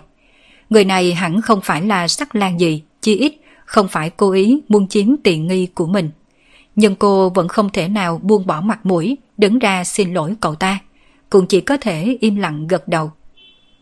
Phương Minh cũng không quá để ý đối với thái độ của Trần Khiết, bởi vì hắn căn bản không hề có một chút suy nghĩ gì đối với Trần Khiết. Trong lòng cô gái này nghĩ ra sao đương nhiên không liên quan với hắn. Vẽ một bản đồ phương vị là chuyện tương đối đơn giản. Phương Minh ngồi trong phòng làm việc của mẹ mình hơn 10 phút đã vẽ xong. Mà sau khi vẽ xong bản đồ này, hắn cũng không tiếp tục ở lại tòa nhà, mà lên xe đi về phía phố đồ cổ. Về phần Tiêu Ngọc Nhi thì vẫn lưu lại nơi đây, bởi vì Lăng Mộ Mai còn có rất nhiều lời muốn nói với con gái. Con gái mình mất tích hơn 20 năm, đương nhiên người làm mẹ như bà rất muốn hiểu rõ hơn 20 năm này con bé đã sống ra sao.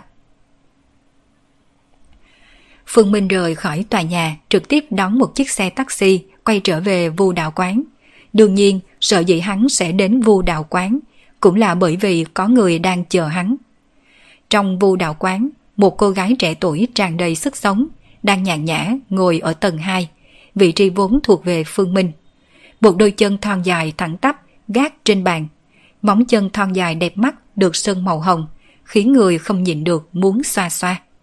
Một cặp chân dài đẹp như vậy, cho dù hiện nay đang là mùa đông giá rét, nhưng vẫn chỉ mang một đôi tất mỏng. Tất chân trắng mỏng càng tăng thêm mấy phần mê người.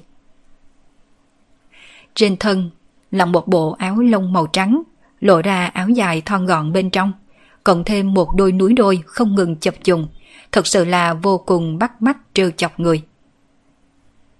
Tôi nói, dẫu gì cô cũng là một đại minh tinh. Tư thế ngồi như vậy cũng không sợ bị người ta tuồn ra ngoài mà mất fan hâm mộ hay sao? Phương Minh vừa đi lên tầng 2 thấy tư thế ngồi của hàng kiều kiều có chút bất đắc dĩ. Dường như chị đại này vĩnh viễn không biết cái gì gọi là thục nữ. Bị lộ ra ngoài sao? Ai dám làm lộ ảnh của chị đây ra ngoài? Hay cậu cảm thấy tư thế của chị đây chưa đúng? Hay là chị đây nên đổi một tư thế khác? Hàng Kiều Kiều thấy Phương Minh đi lên, đặt hai chân xuống khép chặt, nghiêng một góc 45 độ. Hai tay cũng đặt ở chỗ đầu gối, bày ra tư thế vô cùng thục nữ. Công tử à, công tử xem, tôi ngồi như vậy có được chưa? Lúc nói chuyện, đôi mắt to tròn của Hàng Kiều Kiều còn chớp chớp, khiến Phương Minh có chút ăn không tiêu. Chỉ có thể thầm mắng một tiếng trong lòng. Yêu tên kia ngày càng câu hồn.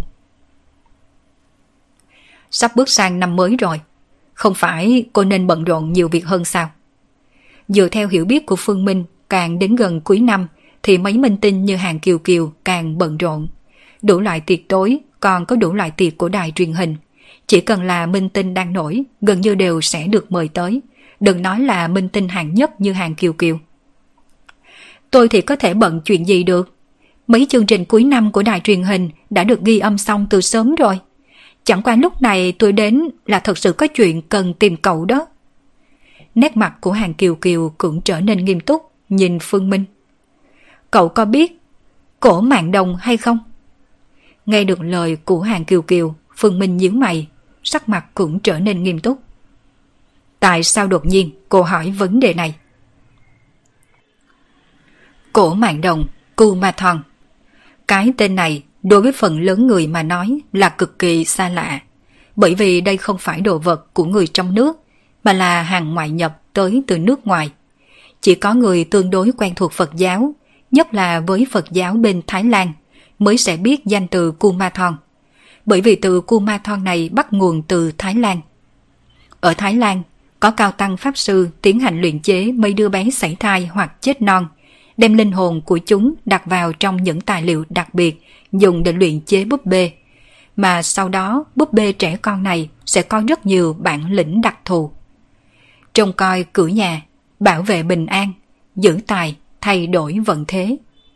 Nhìn đến đây, hẳn rất nhiều người sẽ nghĩ đến việc dưỡng tiểu quỷ trong nước, nhất là ở hương giang bên kia.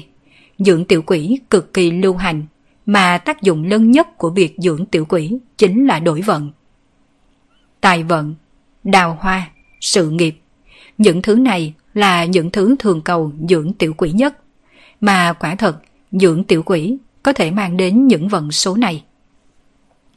Mà nguyên nhân phương minh cau mày, bởi vì tuy rằng dưỡng tiểu quỷ không bị giới tu luyện ngăn cấm, nhưng đây cũng là một loại tà thuật. Bởi vì người quỷ rốt cuộc là khác biệt. Dưỡng tiểu quỷ rất dễ dàng nhiễm âm khí. Âm khí này không chỉ ăn mòn thọ mệnh của con người, quan trọng nhất là một khi nuôi nó rồi, vậy đời này chẳng khác nào đã bị trói chặt. Thỉnh thần thì dễ, tiễn thần mới khó. Dưỡng tiểu quỷ càng là như thế. Vì thay đổi vận thế mà nuôi tiểu quỷ, đợi khi đạt thành mục tiêu, gần như không có khả năng bỏ rơi tiểu quỷ này. Chỉ có thể thờ phụng tiểu quỷ cả đời. Đến cuối cùng, cuộc sống sẽ bị thay đổi hoàn toàn. Hơn nữa còn có một điều rất quan trọng. Muốn tiểu quỷ mình nuôi có thể mang đến cho mình trợ giúp càng lớn. Vậy thì phải có yêu cầu càng cao đối với tiểu quỷ.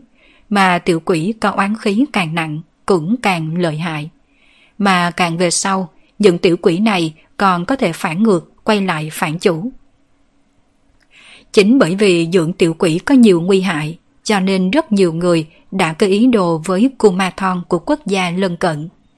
Kumathon cũng là đặt tiểu quỷ vào trong búp bê, nhưng bởi vì từng có cao tăng cùng pháp sư gia trì, loại Kumathon sẽ không mang đến nguy hại đối với người nuôi dưỡng nó, giống như một loại pháp khí.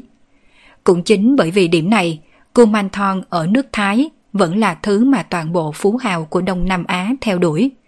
Có phú hào vì nhận được Kumanthon không tiếc quyên tặng mấy chục triệu cho chùa miếu của Thái Lan. Nói không khoa trương, toàn bộ chùa miếu Phật giáo ở Thái Lan gần như có một nửa thu nhập đều tới từ Kumanthon. Chỉ có điều phần thu nhập này không được bày ra ngoài ánh sáng, căn bản người thường không thể nào hiểu rõ. Nói cách khác, cù man thon là đồ tốt sao? Nghe được lời giải thích của Phương Minh, Hàng Kiều Kiều hỏi. Thứ tốt ư. Những lời này nếu đặt ở 200 năm trước, có lẽ còn có thể đúng. Trên mặt Phương Minh lộ ra nụ cười. Có lẽ cù man thon tốt hơn là dưỡng tiểu quỷ. Nhưng đó là đã là chuyện ở hơn 200 năm trước. Bây giờ cù man thon căn bản cũng không khá hơn dưỡng tiểu quỷ chút nào. Thậm chí hậu quả còn nghiêm trọng hơn cả dưỡng tiểu quỷ. Là sao? Hàng Kiều Kiều có chút không hiểu.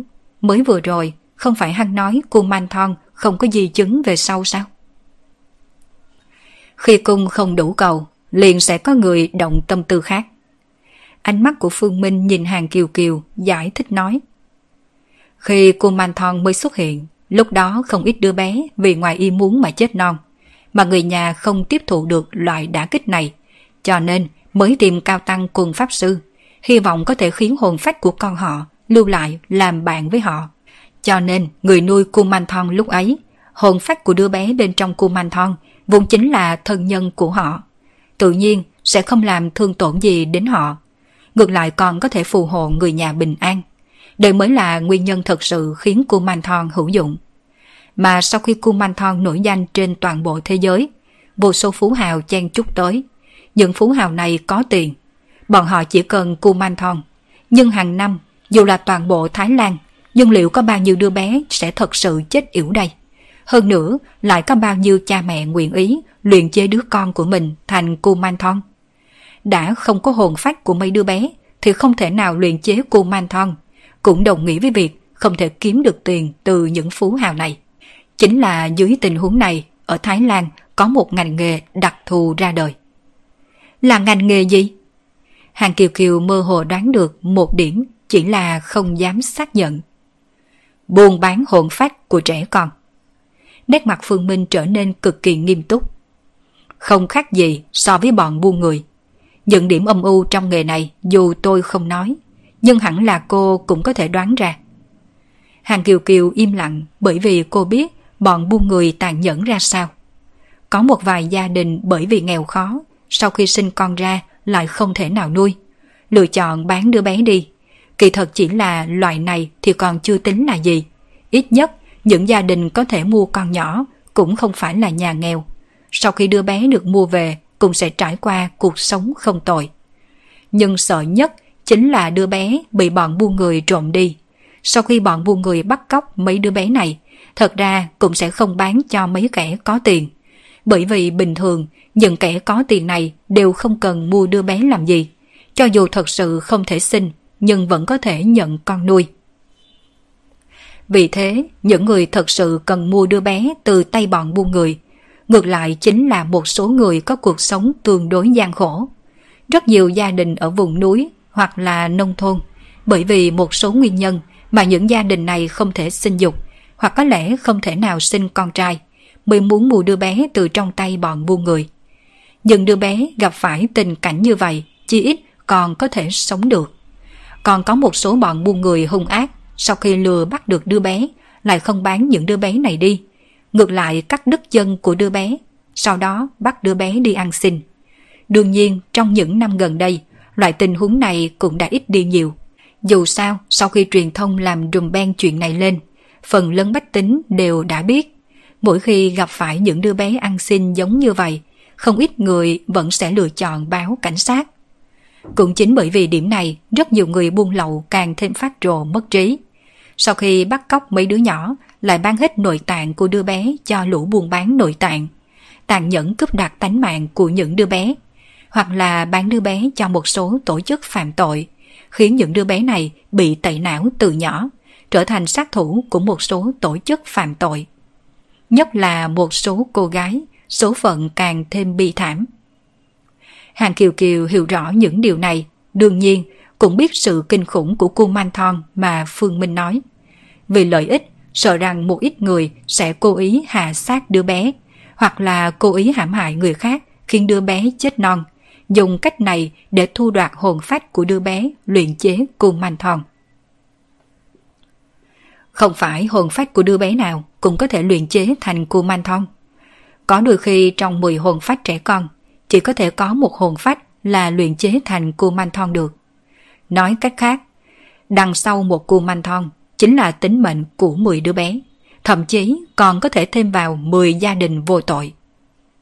Giọng điệu của Phương Minh có chút lạnh lẽo, điểm khiến cô Man càng buồn nôn hơn so với dưỡng tiểu quỷ là ở chỗ người nhận được cô Man Căn bản người này không cần biết lan lịch hồn phách của đứa bé bên trong cô Man thòn Nhưng dưỡng tiểu quỷ thì khác, nuôi một con tiểu quỷ cần phải biết tên còn có ngày sinh tháng đẻ của tiểu quỷ này.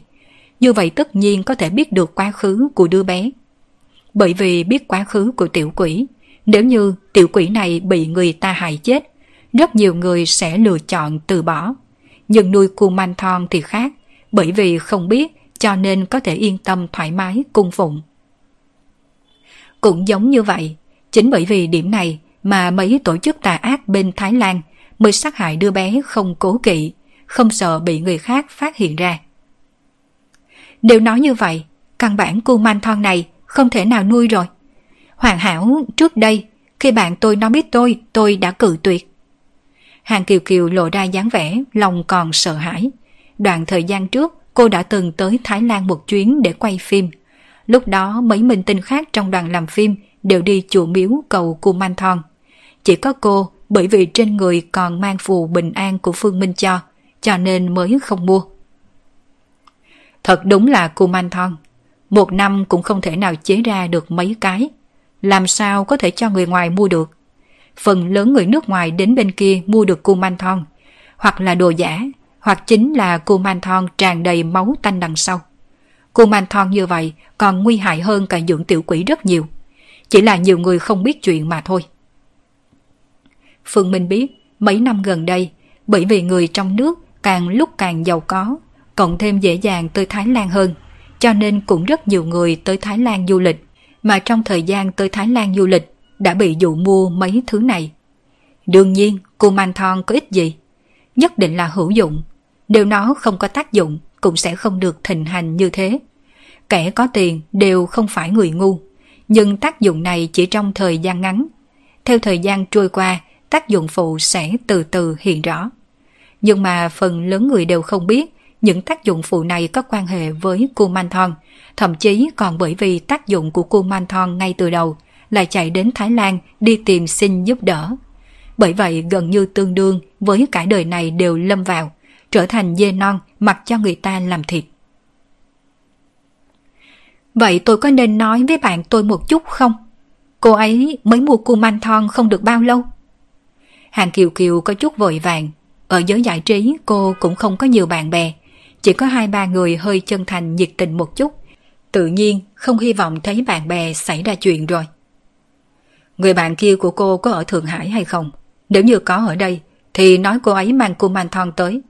Những thứ này đều đã mời tới, cũng không phải dễ dàng tiễn đi như vậy. Cô ấy ở ngay Thượng Hải. Tôi gọi điện thoại cho cô ấy trước. Hàng Kiều Kiều cầm điện thoại lên, gọi một cuộc ra ngoài ngay trước mặt Phương Minh. Sau khi nói vài câu, lúc này mới cúp điện thoại. Phương Minh à, tối nay cậu có bận không? Tối nay sao? Hẳn là rảnh rồi. Phương Minh suy nghĩ một chút sau đã đáp. Vậy được rồi, tối nay theo chị đây đi lăn lộn nha. Chị đây đưa cậu đi ăn uống thật là ngon. Đến lúc đó cậu thuận tay nhìn xem cuộn bàn thon kia của bạn tôi có vấn đề gì không? Hàng Kiều Kiều đã liên lạc hẹn bạn của cô từ trong điện thoại, buổi tối tổ chức một bữa tiệc. Phương Minh biểu môi, từ chối cho ý kiến. Tới cảnh giới này của hắn, mỹ thực gì gì đã không thể nào đánh động đến hắn rồi. À, không chỉ có đồ ăn ngon, còn có vài người đẹp. Nếu như những minh tinh đang hot hiện nay mà cậu coi trọng ai thì nói cho chị nha. Chị đây giúp cậu làm cô ấy quá chán, sau đó đưa lên giường giúp cho cậu. Hàng Kiều Kiều không đợi Phương Minh trả lời, vỗ vỗ bả vai của Phương Minh, nét mặt đầy nghĩa khí. Không phải cảm ơn tôi đâu, ai kêu chị đây là người tốt chứ. Cảm ơn cô, đáng tiếc tôi không có hứng thú. Phương Minh tức giận trả lời một câu. Cậu không có hứng với các cô ấy sao? Vậy cũng không sao, cậu nhìn tôi thử xem. Hàng Kiều Kiều đứng trước mặt Phương Minh, thổ khí như lan, thậm chí còn cố ý hết hết. Phương Minh không biết nói gì. Khu tỉnh An, Thượng Hải Với tư cách là khu chợ trung tâm của Thượng Hải, ở đây là tất đất tất vàng chân chính, cũng có vô số khu ăn uống cùng vui chơi từ khắp các nơi. Buổi tối 7 giờ, một chiếc Ferrari lái vào nhà hàng hạng sang.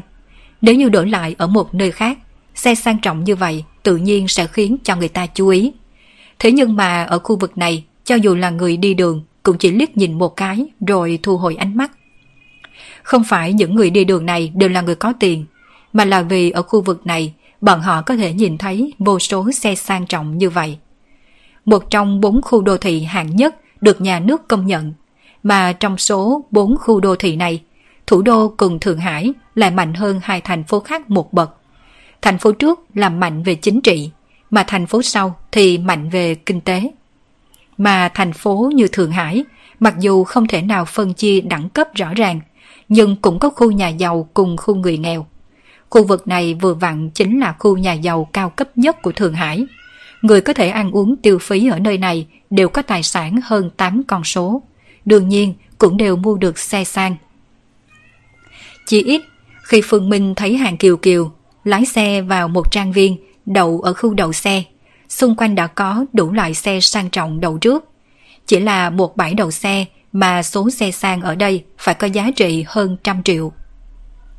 Quán cơm Lục Quốc là một quán ăn lâu đời có gần trăm năm lịch sử, đã tồn tại từ thời dân quốc. Mà từ thời đó, nơi này đã được coi là một quán cơm tương đối sang trọng ở Thượng Hải. Cũng chính vì vậy, quán cơm lục quốc này mới có thể sở hữu một trang viên trong đô thị tất đất tất vàng như Thượng Hải. Mà cũng chính bởi vì tính bảo mật của trang viên, quán cơm lục quốc rất được những người có tiền ưa thích. Nhất là đối với đại minh tinh như hàng kiều kiều. Nếu như xuất hiện ở những tiệm khác, dù cho tương đối mắc tiền, nhưng mà tính an toàn bảo mật không thật sự tốt. Mà ở quán lục quốc sẽ không xuất hiện vấn đề này, bởi vì cửa vào trang viên có bảo vệ, không xác nhận thân phận rõ ràng thì không vào được. Cho nên sau khi xuống xe, hàng kiều kiều không chút che lấp, cứ như vậy nghênh ngang dẫn theo Phương Minh đi vào trong quán. Đều tại cậu đó. Cậu nói một người đàn ông như cậu vì sao lại không biết lái xe? Nếu như cậu biết lái xe, chúng ta cũng sẽ không trễ tới mức như vậy rồi. Nghe được hàng kiều kiều than thở, Phương Minh có chút bất đắc dĩ. Rõ ràng là người phụ nữ này trang điểm quá là lâu, làm trễ giờ. Bây giờ còn đổ hết lên trên đầu hắn. Hắn thật sự không rõ, người phụ nữ này cũng không phải người thích trang điểm. Dù sao cũng chỉ tham gia một bữa tiệc mà thôi. Cần gì phải cố ý lái xe về nhà trang điểm mất một giờ đồng hồ. Lại thêm trên đường đến bị kẹt xe. Vì lý do này khiến bọn họ phải tận 7 giờ rưỡi mới tới nơi này. Chỉ có thể nói, phụ nữ thật là loại động vật khó hiểu nhất trên đời. Hôm nay Hàng Kiều Kiều mặc một bộ áo nhung ngoài màu đỏ, mà bên trong chỉ mặc một bộ váy đen dài bó sát, một đôi giày cao gót đỏ có dây. Mấy sợi dây này như hồ điệp quấn quanh đến chỗ đầu gối của cô, có vẻ thanh thuần lại quyến rũ. Thật ra khi mới vừa thấy Hàng Kiều Kiều mặc bộ đồ này, quả thật Phương Minh bị cô làm cho kinh diễm. Nhưng theo sau chính là một câu. Bị bệnh sao? Trời lạnh như vậy mà mang giày cao gót. Một chút nhất là ngay cả tất chân cũng không mang. Người phụ nữ này không phải là đầu óc có bệnh thì chính là ngu ngốc. Nhất là bộ váy dài màu đen kia, càng thêm triển lộ vóc người lã lướt quyến rũ không bỏ sót. Nếu không phải người phụ nữ này còn biết khoác thêm một lớp áo khoác nhung đỏ bên ngoài, hẳn hắn đã cẩn thận dạy người phụ nữ này một khóa tư tưởng chính trị rồi. Phương Minh à, có phải cậu đang cảm thấy rất là khó chịu hay không? Sợ vóc người hoàng mỹ của tôi bị người đàn ông khác nhìn. Nè, tôi nói cho cậu biết nha. Cảm giác này của cậu được gọi là tham muốn giữ lấy. Hai người chúng ta chỉ là bạn thân mà thôi. Cậu không nên có cảm giác này. Đương nhiên, nếu như cậu muốn ăn vụng, chị đây có thể miễn cưỡng tiếp nhận. Nhưng mà tôi nói cho cậu biết nha. Nếu không thể kiên trì được nửa giờ, tôi sẽ kiện cậu... Đối mặt với giọng điệu đê tiện bị ổi của hàng kiều kiều, Phương Minh đáp lại cô bằng một cái trừng mắt. Chẳng qua, thật sự trong vô thức, hắn không muốn thấy hàng kiều kiều ăn mặc như vậy. Chẳng qua hắn cảm thấy hẳn bản thân mình chỉ xuất phát từ sự quan tâm đối với bạn bè mà thôi. Yêu tinh kia ăn mặc trang điểm xinh đẹp như vậy, sợ rằng sẽ trêu chọc đến một số sắc lang. Đương nhiên, Phương Minh cũng không biết, ngày thường căn bản hàng kiều kiều sẽ không trang điểm ăn mặc như vậy. Chẳng qua, hàng kiều kiều sẽ không nói cho Phương Minh biết điều này. Dưới sự dẫn dắt của Lễ Tân, hai người Phương Minh cùng hàng kiều kiều đi vào trong một ghế lô ở lầu 2. Để cửa phòng ra, âm thanh oanh oanh yên yến, bắt đầu từ bên trong truyền ra. Không thể không nói, thiết kế cách âm trong ghế lô này vô cùng tốt, bởi vì đứng bên ngoài tuyệt đối không thể nghe được chút âm thanh gì. Ngay khoảnh khắc khi cửa được mở ra, ánh mắt đầu tiên của người bên trong đã rơi vào trên người hàng kiều kiều. Chẳng qua rất nhanh chuyển ánh mắt rơi vào người Phương Minh đứng sau lưng hàng kiều kiều. Trong ánh mắt vui vẻ của đám người bên trong hiện ra khiếp sợ. Bởi vì cho tới bây giờ, các cô chưa từng thấy bên cạnh hàng kiều kiều xuất hiện bất kỳ một người khác phái nào. Nhất là còn trong buổi hội tụ toàn mấy người bạn thân thiết như hôm nay. Trong khi mấy cô gái đang quan sát Phương Minh, Phương Minh cũng đều đang quan sát mấy người này. Ghế lô rất lớn, là ghế lô có thêm phòng bên trong, cũng chính là nơi để nghỉ ngơi. Mà trên bàn cơm này thì có 5 cô gái đang ngồi. Có thể nói giá trị nhan sắc của 5 cô gái này đều cực kỳ cao. Hơn nữa mỗi người đều có vẻ mỹ lệ riêng. Quan trọng nhất, có lẽ vì nhiệt độ trong gian phòng hơi cao. Những cô gái này đều ăn mặc vô cùng đơn bạc, thoạt nhìn rất thu hút ánh mắt của người khác. Tuy rằng Phương Minh không quan tâm giới giải trí, cũng không mấy khi xem tivi, nhưng trong này có hai cô gái hắn vẫn cảm thấy có chút quen mắt. Không có biện pháp, không ít biển quảng cáo ở bên ngoài đều do hai người này là người mẫu quảng cáo. Hắn muốn không nhận ra cũng không được. Toàn bộ ghế lô lâm vào yên tĩnh. Hàng Kiều Kiều biết trong lòng mấy yêu tinh này đang suy nghĩ gì. Chẳng qua, cô rất lờ đảnh đi thẳng vào, sau đó cởi áo khoác trên người đặt trên ghế salon, trực tiếp kéo một cái ghế ra ngồi. Hàng Kiều Kiều im lặng không nói, đương nhiên Phương Minh cũng không mở miệng, mà mỉm cười ngồi bên cạnh Hàng Kiều Kiều. Chị Kiều Kiều, hôm nay chị thật xinh đẹp. Kiều Kiều à, em không định giới thiệu người này một chút sao? Một cô gái tuổi tác có hơi lớn, đầy thâm ý nhìn về Hàng Kiều Kiều. Đồng thời ánh mắt quét về Phương Minh. Cô ấy rất hiểu Hàng Kiều Kiều. Nếu như nói toàn bộ giới giải trí có nữ minh tinh nào chưa hề có chuyện xấu, thì đó chính là Hàng Kiều Kiều. Trong giới giải trí, Hàng Kiều Kiều có rất nhiều tài nguyên, mà cũng có tin đồn Hàng Kiều Kiều được một nhân vật lớn nào đó độc chiếm. Thật ra cô cũng ôm ý nghĩ như vậy, nhưng rõ ràng người trẻ tuổi trước mặt này không giống đại nhân vật cho lắm. Cậu ấy sao? Không phải mọi người trong giới có tin đồn em được một kim chủ tai to mặt lớn nào bao nuôi sao? Cậu ấy chính là kim chủ của em đó. Lúc Hàng Kiều Kiều nói lời này, trên mặt tràn đầy dáng tươi cười. Nghe thấy những lời cô nói, trên mặt năm cô gái ở đây đều lộ ra khiếp sợ. Người trẻ tuổi này thật sự là kim chủ của Hàng Kiều Kiều sao? Chẳng qua rất nhanh, một người trong đó lập tức kịp phản ứng. Nào có kim chủ nào trẻ tuổi như vậy chứ? Kiều Kiều à, đây là bạn trai của em đúng không? Không phải, cậu ấy là kim chủ của em đó. Người ta đã có bạn gái rồi. Chẳng qua là em cam nguyện làm tiểu tam mà thôi. Không có biện pháp nào. Đầu năm nay đều muốn lăn lộn trong giới giải trí. Không có chỗ dựa làm sao mà được. Cũng may là bắp đùi của kim chủ này đủ lớn. Hơn nữa cũng không tính là già. Em làm tiểu tam cũng cảm thấy cam tâm tình nguyện hơn nhiều. Vẻ mặt của hàng kiều kiều rất chân thành. Những lời nói ra lại khiến cho mấy vị nữ minh tinh này sửng sốt một chút. Nguyên một đám dùng ánh mắt hiếu kỳ đánh giá Phương Minh. Đầu năm nay, kim chủ cũng có phân chia đẳng cấp. Nữ minh tinh có thân phận địa vị càng cao thì thực lực của kim chủ đằng sau lưng cũng càng thêm hùng hậu.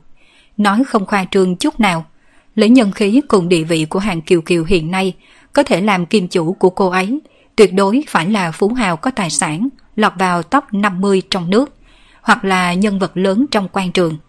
Cho dù phú nhị đại cùng quan nhị đại cũng không đủ tư cách, phải là tầng lớp cha chú của phú nhị đại cùng quan nhị đại mới được. Nhưng mà người thanh niên trước mặt trẻ tuổi như vậy, đương nhiên không thể nào là nhân vật lớn trên quan trường. Như vậy khả năng duy nhất chính là phú hào. Nhưng nếu như trong nước có người trẻ tuổi như vậy, lọt top người giàu đứng đầu, các cô không thể không biết. Dù sao, thật ra mục đích của phần lớn nữ minh tinh tồn tại trong giới giải trí chính là vì trở thành trò giải trí cho những phú hào này. Những cuộc thi hoa hậu, những cuộc tuyển chọn người mẫu hay những cuộc thi tuyển chọn gương mặt minh tinh mới. Những cô gái xinh đẹp này đã sớm được những phú hào kia dự định. Nếu như cô muốn xuất đạo thì nhất định phải trải qua những việc này. Đây cũng là nguyên nhân vì sao rất nhiều nữ minh tinh chỉ có hai lựa chọn khi lập gia đình. Một là gả vào cho nhà giàu có, một là gả cho người trong nghề. Mà nguyên nhân gả cho nhà giàu rất đơn giản. Những phú hào kia vốn chính là kim chủ của cô ấy. Về phần gả cho người trong nghề, vậy cũng là kẻ tám lạng người nửa cân đều giống nhau mà thôi. Nếu như lời này không phải từ trong miệng hàng kiều kiều nói ra, có đánh chết các cô ấy đều sẽ không tin. Phương Minh có chút bất đắc dĩ. Yêu tinh hàng kiều kiều này là cô ý nói như vậy. Cô ý khiến cho mọi người hiểu nhầm mối quan hệ của hai người. Nhưng nếu cậu giải thích, thật đúng là không tiện giải thích. Chẳng lẽ nói hai người là bạn nối khố với nhau sao? Kim chủ thật lớn, còn không mau mau ngồi xuống đây đi. À đúng rồi, kim chủ lớn tôn quý như vậy. Tự nhiên phải cần tôi đến hầu hạ một chút. Ngón tay của hàng kiều kiều lướt qua cổ Phương Minh, sau đó dần dần đi xuống dưới, đụng chạm áo khoác ngoài của Phương Minh. Phương Minh lùi về sau một bước, cuối cùng vẫn tự mình chủ động cởi áo khoác ngoài ra, ngồi xuống vị trí kia. Tôi là Phương Minh. Phương Minh đơn giản giới thiệu, chẳng qua đây ngược lại rất phù hợp với cách làm của lão đại. Lão đại sao, vẫn luôn ít nói chuyện, giống như rất nhiều người vẫn cho rằng là nam thần nên lạnh lẽo cô quạnh. Chào cậu Phương! Có Phương Minh ở đây, mấy vị nữ minh tinh này cũng không còn thoải mái như trước. Lần này những nữ minh tinh như các cô thầm lén tụ hội, vốn không nên xuất hiện đàn ông. Nhưng nếu hàng kiều kiều đã dẫn theo, các cô cũng không tiện hỏi thêm gì. Có lẽ vị kim chủ họ Phương này biết ngày hôm nay hàng kiều kiều muốn tham gia tụ hội, nhất định phải theo qua đây. Đáng chừng Hàng Kiều Kiều cũng không có cách nào cự tuyệt nên đành dẫn theo. Mấy nữ minh tinh này cũng không hề nảy sinh cảm giác khinh bỉ khi Hàng Kiều Kiều tìm kim chủ. Bởi vì phía sau các cô ấy đã từng hoặc là hiện tại cũng đang có kim chủ. Có khi là theo kim chủ nhiều năm, sau đó tự mình lăn lộn có tiếng, lại chia tay với kim chủ. cũng có thể là bây giờ đang còn bị kim chủ chiếm lấy. Mọi người đều như nhau, ai cũng đừng khinh thường ai. Ngược lại, những người đang ở đây còn rất là hâm mộ hàng kiều kiều. Dù thế nào đi nữa, vị kim chủ họ phương này cũng rất là trẻ tuổi. Tuổi tác sắp xỉ ngang với hàng kiều kiều. Hẳn là kẻ có tiền ở tuổi này còn chưa kết hôn, cho nên thoạt nhìn hai người không khác gì một cặp đang yêu. Một nữ minh tinh, đừng nói tìm được một kim chủ cùng tuổi với mình. Nếu như chỉ lớn hơn chừng 10 tuổi đã coi như là rất khá rồi. Đây cũng là nguyên nhân vì sao có mấy minh tinh tình nguyện làm tiểu tam cho một người đàn ông lớn hơn mình tới mấy chục tuổi. Thậm chí còn không quan tâm dư luận bêu danh, đến cuối cùng cũng muốn từ tiểu tam mà thượng vị. Kim chủ còn trẻ tuổi như thế thật sự là quá ít. Những phú nhị đại hoặc là người trẻ tuổi có bản lĩnh, có tiền chân chính là biết những chuyện xấu xa bên trong giới giải trí. Đương nhiên cũng sẽ không cưới những nữ minh tinh như các cô. Cho nên bề ngoài thoạt nhìn các nữ minh tinh đều ngăn nắp xinh đẹp. Nhưng mà trên chuyện hôn nhân thì thật sự rất xấu hổ. Trên bàn cơm được bày cả bàn đồ ăn. Lấy trình độ tiêu phí ở quán cơm này, một bàn đồ ăn như vậy sấp xỉ phải tiêu tốn khoảng vài chục ngàn. Đây là cuộc sống của người có tiền. Tiền tay tiêu phí có thể chính là toàn bộ tiền gửi ngân hàng trong một năm của một gia đình bình thường, trừ đi số tiền cần để chi tiêu trong năm. Đương nhiên, Phương Minh không phải là người nghèo. Thậm chí từ trình độ nào mà nói, chính bản thân hắn là một phú hào lớn. Chỉ là trong lòng hắn có chút cảm giác cảm thán mà thôi. Trong lúc ăn cơm, cũng có lẽ vì thân phận kim chủ của Phương Minh đang còn đó, Hàng Kiều Kiều không ngừng gấp đồ ăn cho hắn, giống như đang diễn vai tình nhân chính hiệu. Phương Minh thì cố tình muốn cự tuyệt, mà khi hắn vừa thay đổi sắc mặt, Hàng Kiều Kiều lại dùng một loại nhíu mày, ẩn ẩn đưa tình, đưa mắt nhìn sang hắn. Rất cơ ý, nếu như hắn cự tuyệt, thì sẽ khóc rống lên ngay tại đây cho hắn coi. Phương Minh cũng chỉ có thể thôi. Rõ ràng yêu tinh Hàng Kiều Kiều muốn làm yêu, vậy để cho cô ấy tiếp tục thực hiện ý đồ là được. Chẳng qua khiến Phương Minh hơi kinh ngạc, chính là mấy món Hàng Kiều Kiều gọi cùng đồ ăn cô gấp cho hắn, đều là những thứ mà hắn thích ăn. Điều này khiến hắn hơi nghi hoặc một chút. Nhất là khi hắn thấy Hàng Kiều Kiều vừa ăn cơm, còn vừa cầm điện thoại di động nói chuyện phím cùng ai. Lòng hiếu kỳ khiến hắn đưa mắt nhìn sang. Chỉ là liếc mắt, toàn bộ mồ hôi lạnh sau lưng Phương Minh đều rơi xuống. Bởi vì người đang nói chuyện trời đất cùng Hàng Kiều Kiều không phải ai khác mà chính là Diệp Tử Du. Nói cách khác, sợ dĩ Hàng Kiều Kiều biết mình thích ăn món gì đều là từ trong miệng của Diệp Tử Du hỏi mà biết được. Phương Minh không biết Hàng Kiều Kiều là thông qua lý do gì để hỏi thăm, cũng không biết vì sao tâm của Tử Du lại lớn như vậy, sẽ nói cho người phụ nữ khác biết bạn trai mình thích ăn món gì. Cơm ăn được một nửa, những nữ minh tinh kia cũng buông đũa, bởi vì các cô phát hiện Phương Minh không có loại tư thái cao cao tài thượng của người có tiền – đối mặt với các cô mời rượu cũng đều lễ phép đáp ứng. Tôn trọng thật ra là điều mà những nữ minh tinh như các cô cần nhất. Đừng nhìn các cô có một lượng fan đông đảo, là đứa bé được truyền thông truy phủng. Thế nhưng, trước mặt kẻ có tiền thật sự không coi vào đâu. Tình hình chung mà nói, mỗi khi các cô mời rượu, người ta để mặt mũi sẽ nhấp một hớp, không để mặt mũi sẽ trực tiếp không quan tâm. Nhưng nếu như trái ngược, nếu như những người có tiền đến mời các cô, người ta uống một ngụm thì các cô phải uống hết một ly, trên mặt còn phải miệng cưỡng vui cười. Phương Minh làm cho các cô cảm thấy bản thân mình được tôn trọng, đương nhiên càng thêm tôn trọng Phương Minh, cảm thấy người này thật xứng đôi cùng hàng kiều kiều. Trong lời nói càng không ngừng nhắc tới thành tích cùng những chuyện tốt hàng kiều kiều đã làm ở giới giải trí. Đương nhiên hàng kiều kiều biết Mục đích của mấy người chị em này không phải muốn để vị kim chủ này biết mình ưu tú, hy vọng mình có thể thượng vị từ chức tình nhân này sao?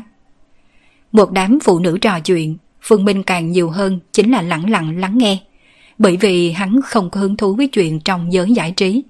Chẳng qua hắn phát hiện, kỳ thực những nữ minh tinh này cũng không khác gì so với những người phụ nữ bình thường khác. Nội dung khi các cô trò chuyện không có gì hơn là gần đây có anh nào đẹp trai anh tiểu thịt tươi nào mới xuất đạo hay không. Gần đây có nữ minh tinh nào phát triển đến cùng một chỗ với một người nào đó. Nói chung chính là nhiều chuyện, chính là một trong những thuộc tính vĩnh hằng của phụ nữ. Đang nói chuyện tới cao trào, điện thoại của nữ minh tinh tên là Lý Tinh Tinh vang lên. Sau khi liếc nhìn dãy số, Lý Tinh Tinh hơi có chút biến sắc, cầm điện thoại đi tới phòng nghỉ bên trong tiếp nhận điện thoại. Đợi khi cúp điện thoại xong lại xuất hiện, nét mặt của Lý Tinh Tinh có chút bất đắc dĩ cùng khó coi, nhìn về bọn người hàng kiều kiều. Vừa mới gọi là lãnh đạo cục thuế vụ ở Thượng Hải gọi điện cho tôi. Ông ta cũng trong quán cơm này. Lúc trước thấy tôi, muốn tôi đi qua uống chén rượu. Nghe được lãnh đạo cục thuế ngoài trừ hàng kiều kiều, những nữ minh tinh ở đây đều thay đổi sắc mặt.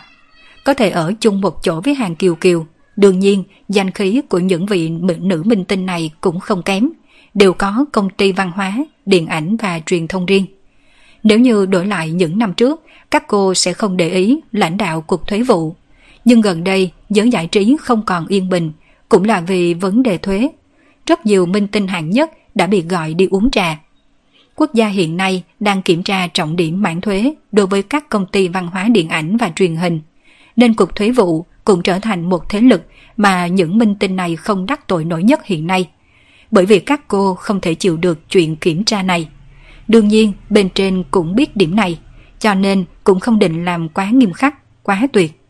Chừng mực cụ thể là nằm trên người nhân viên thi hành công vụ.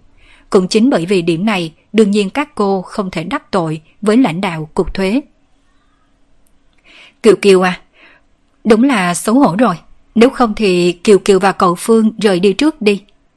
Ánh mắt của Lý Tinh Tinh nhìn về hàng Kiều Kiều. Vị lãnh đạo kia chính là một sắc lan. Chẳng qua chính cô cũng không phải người giữ mình trong sạch gì.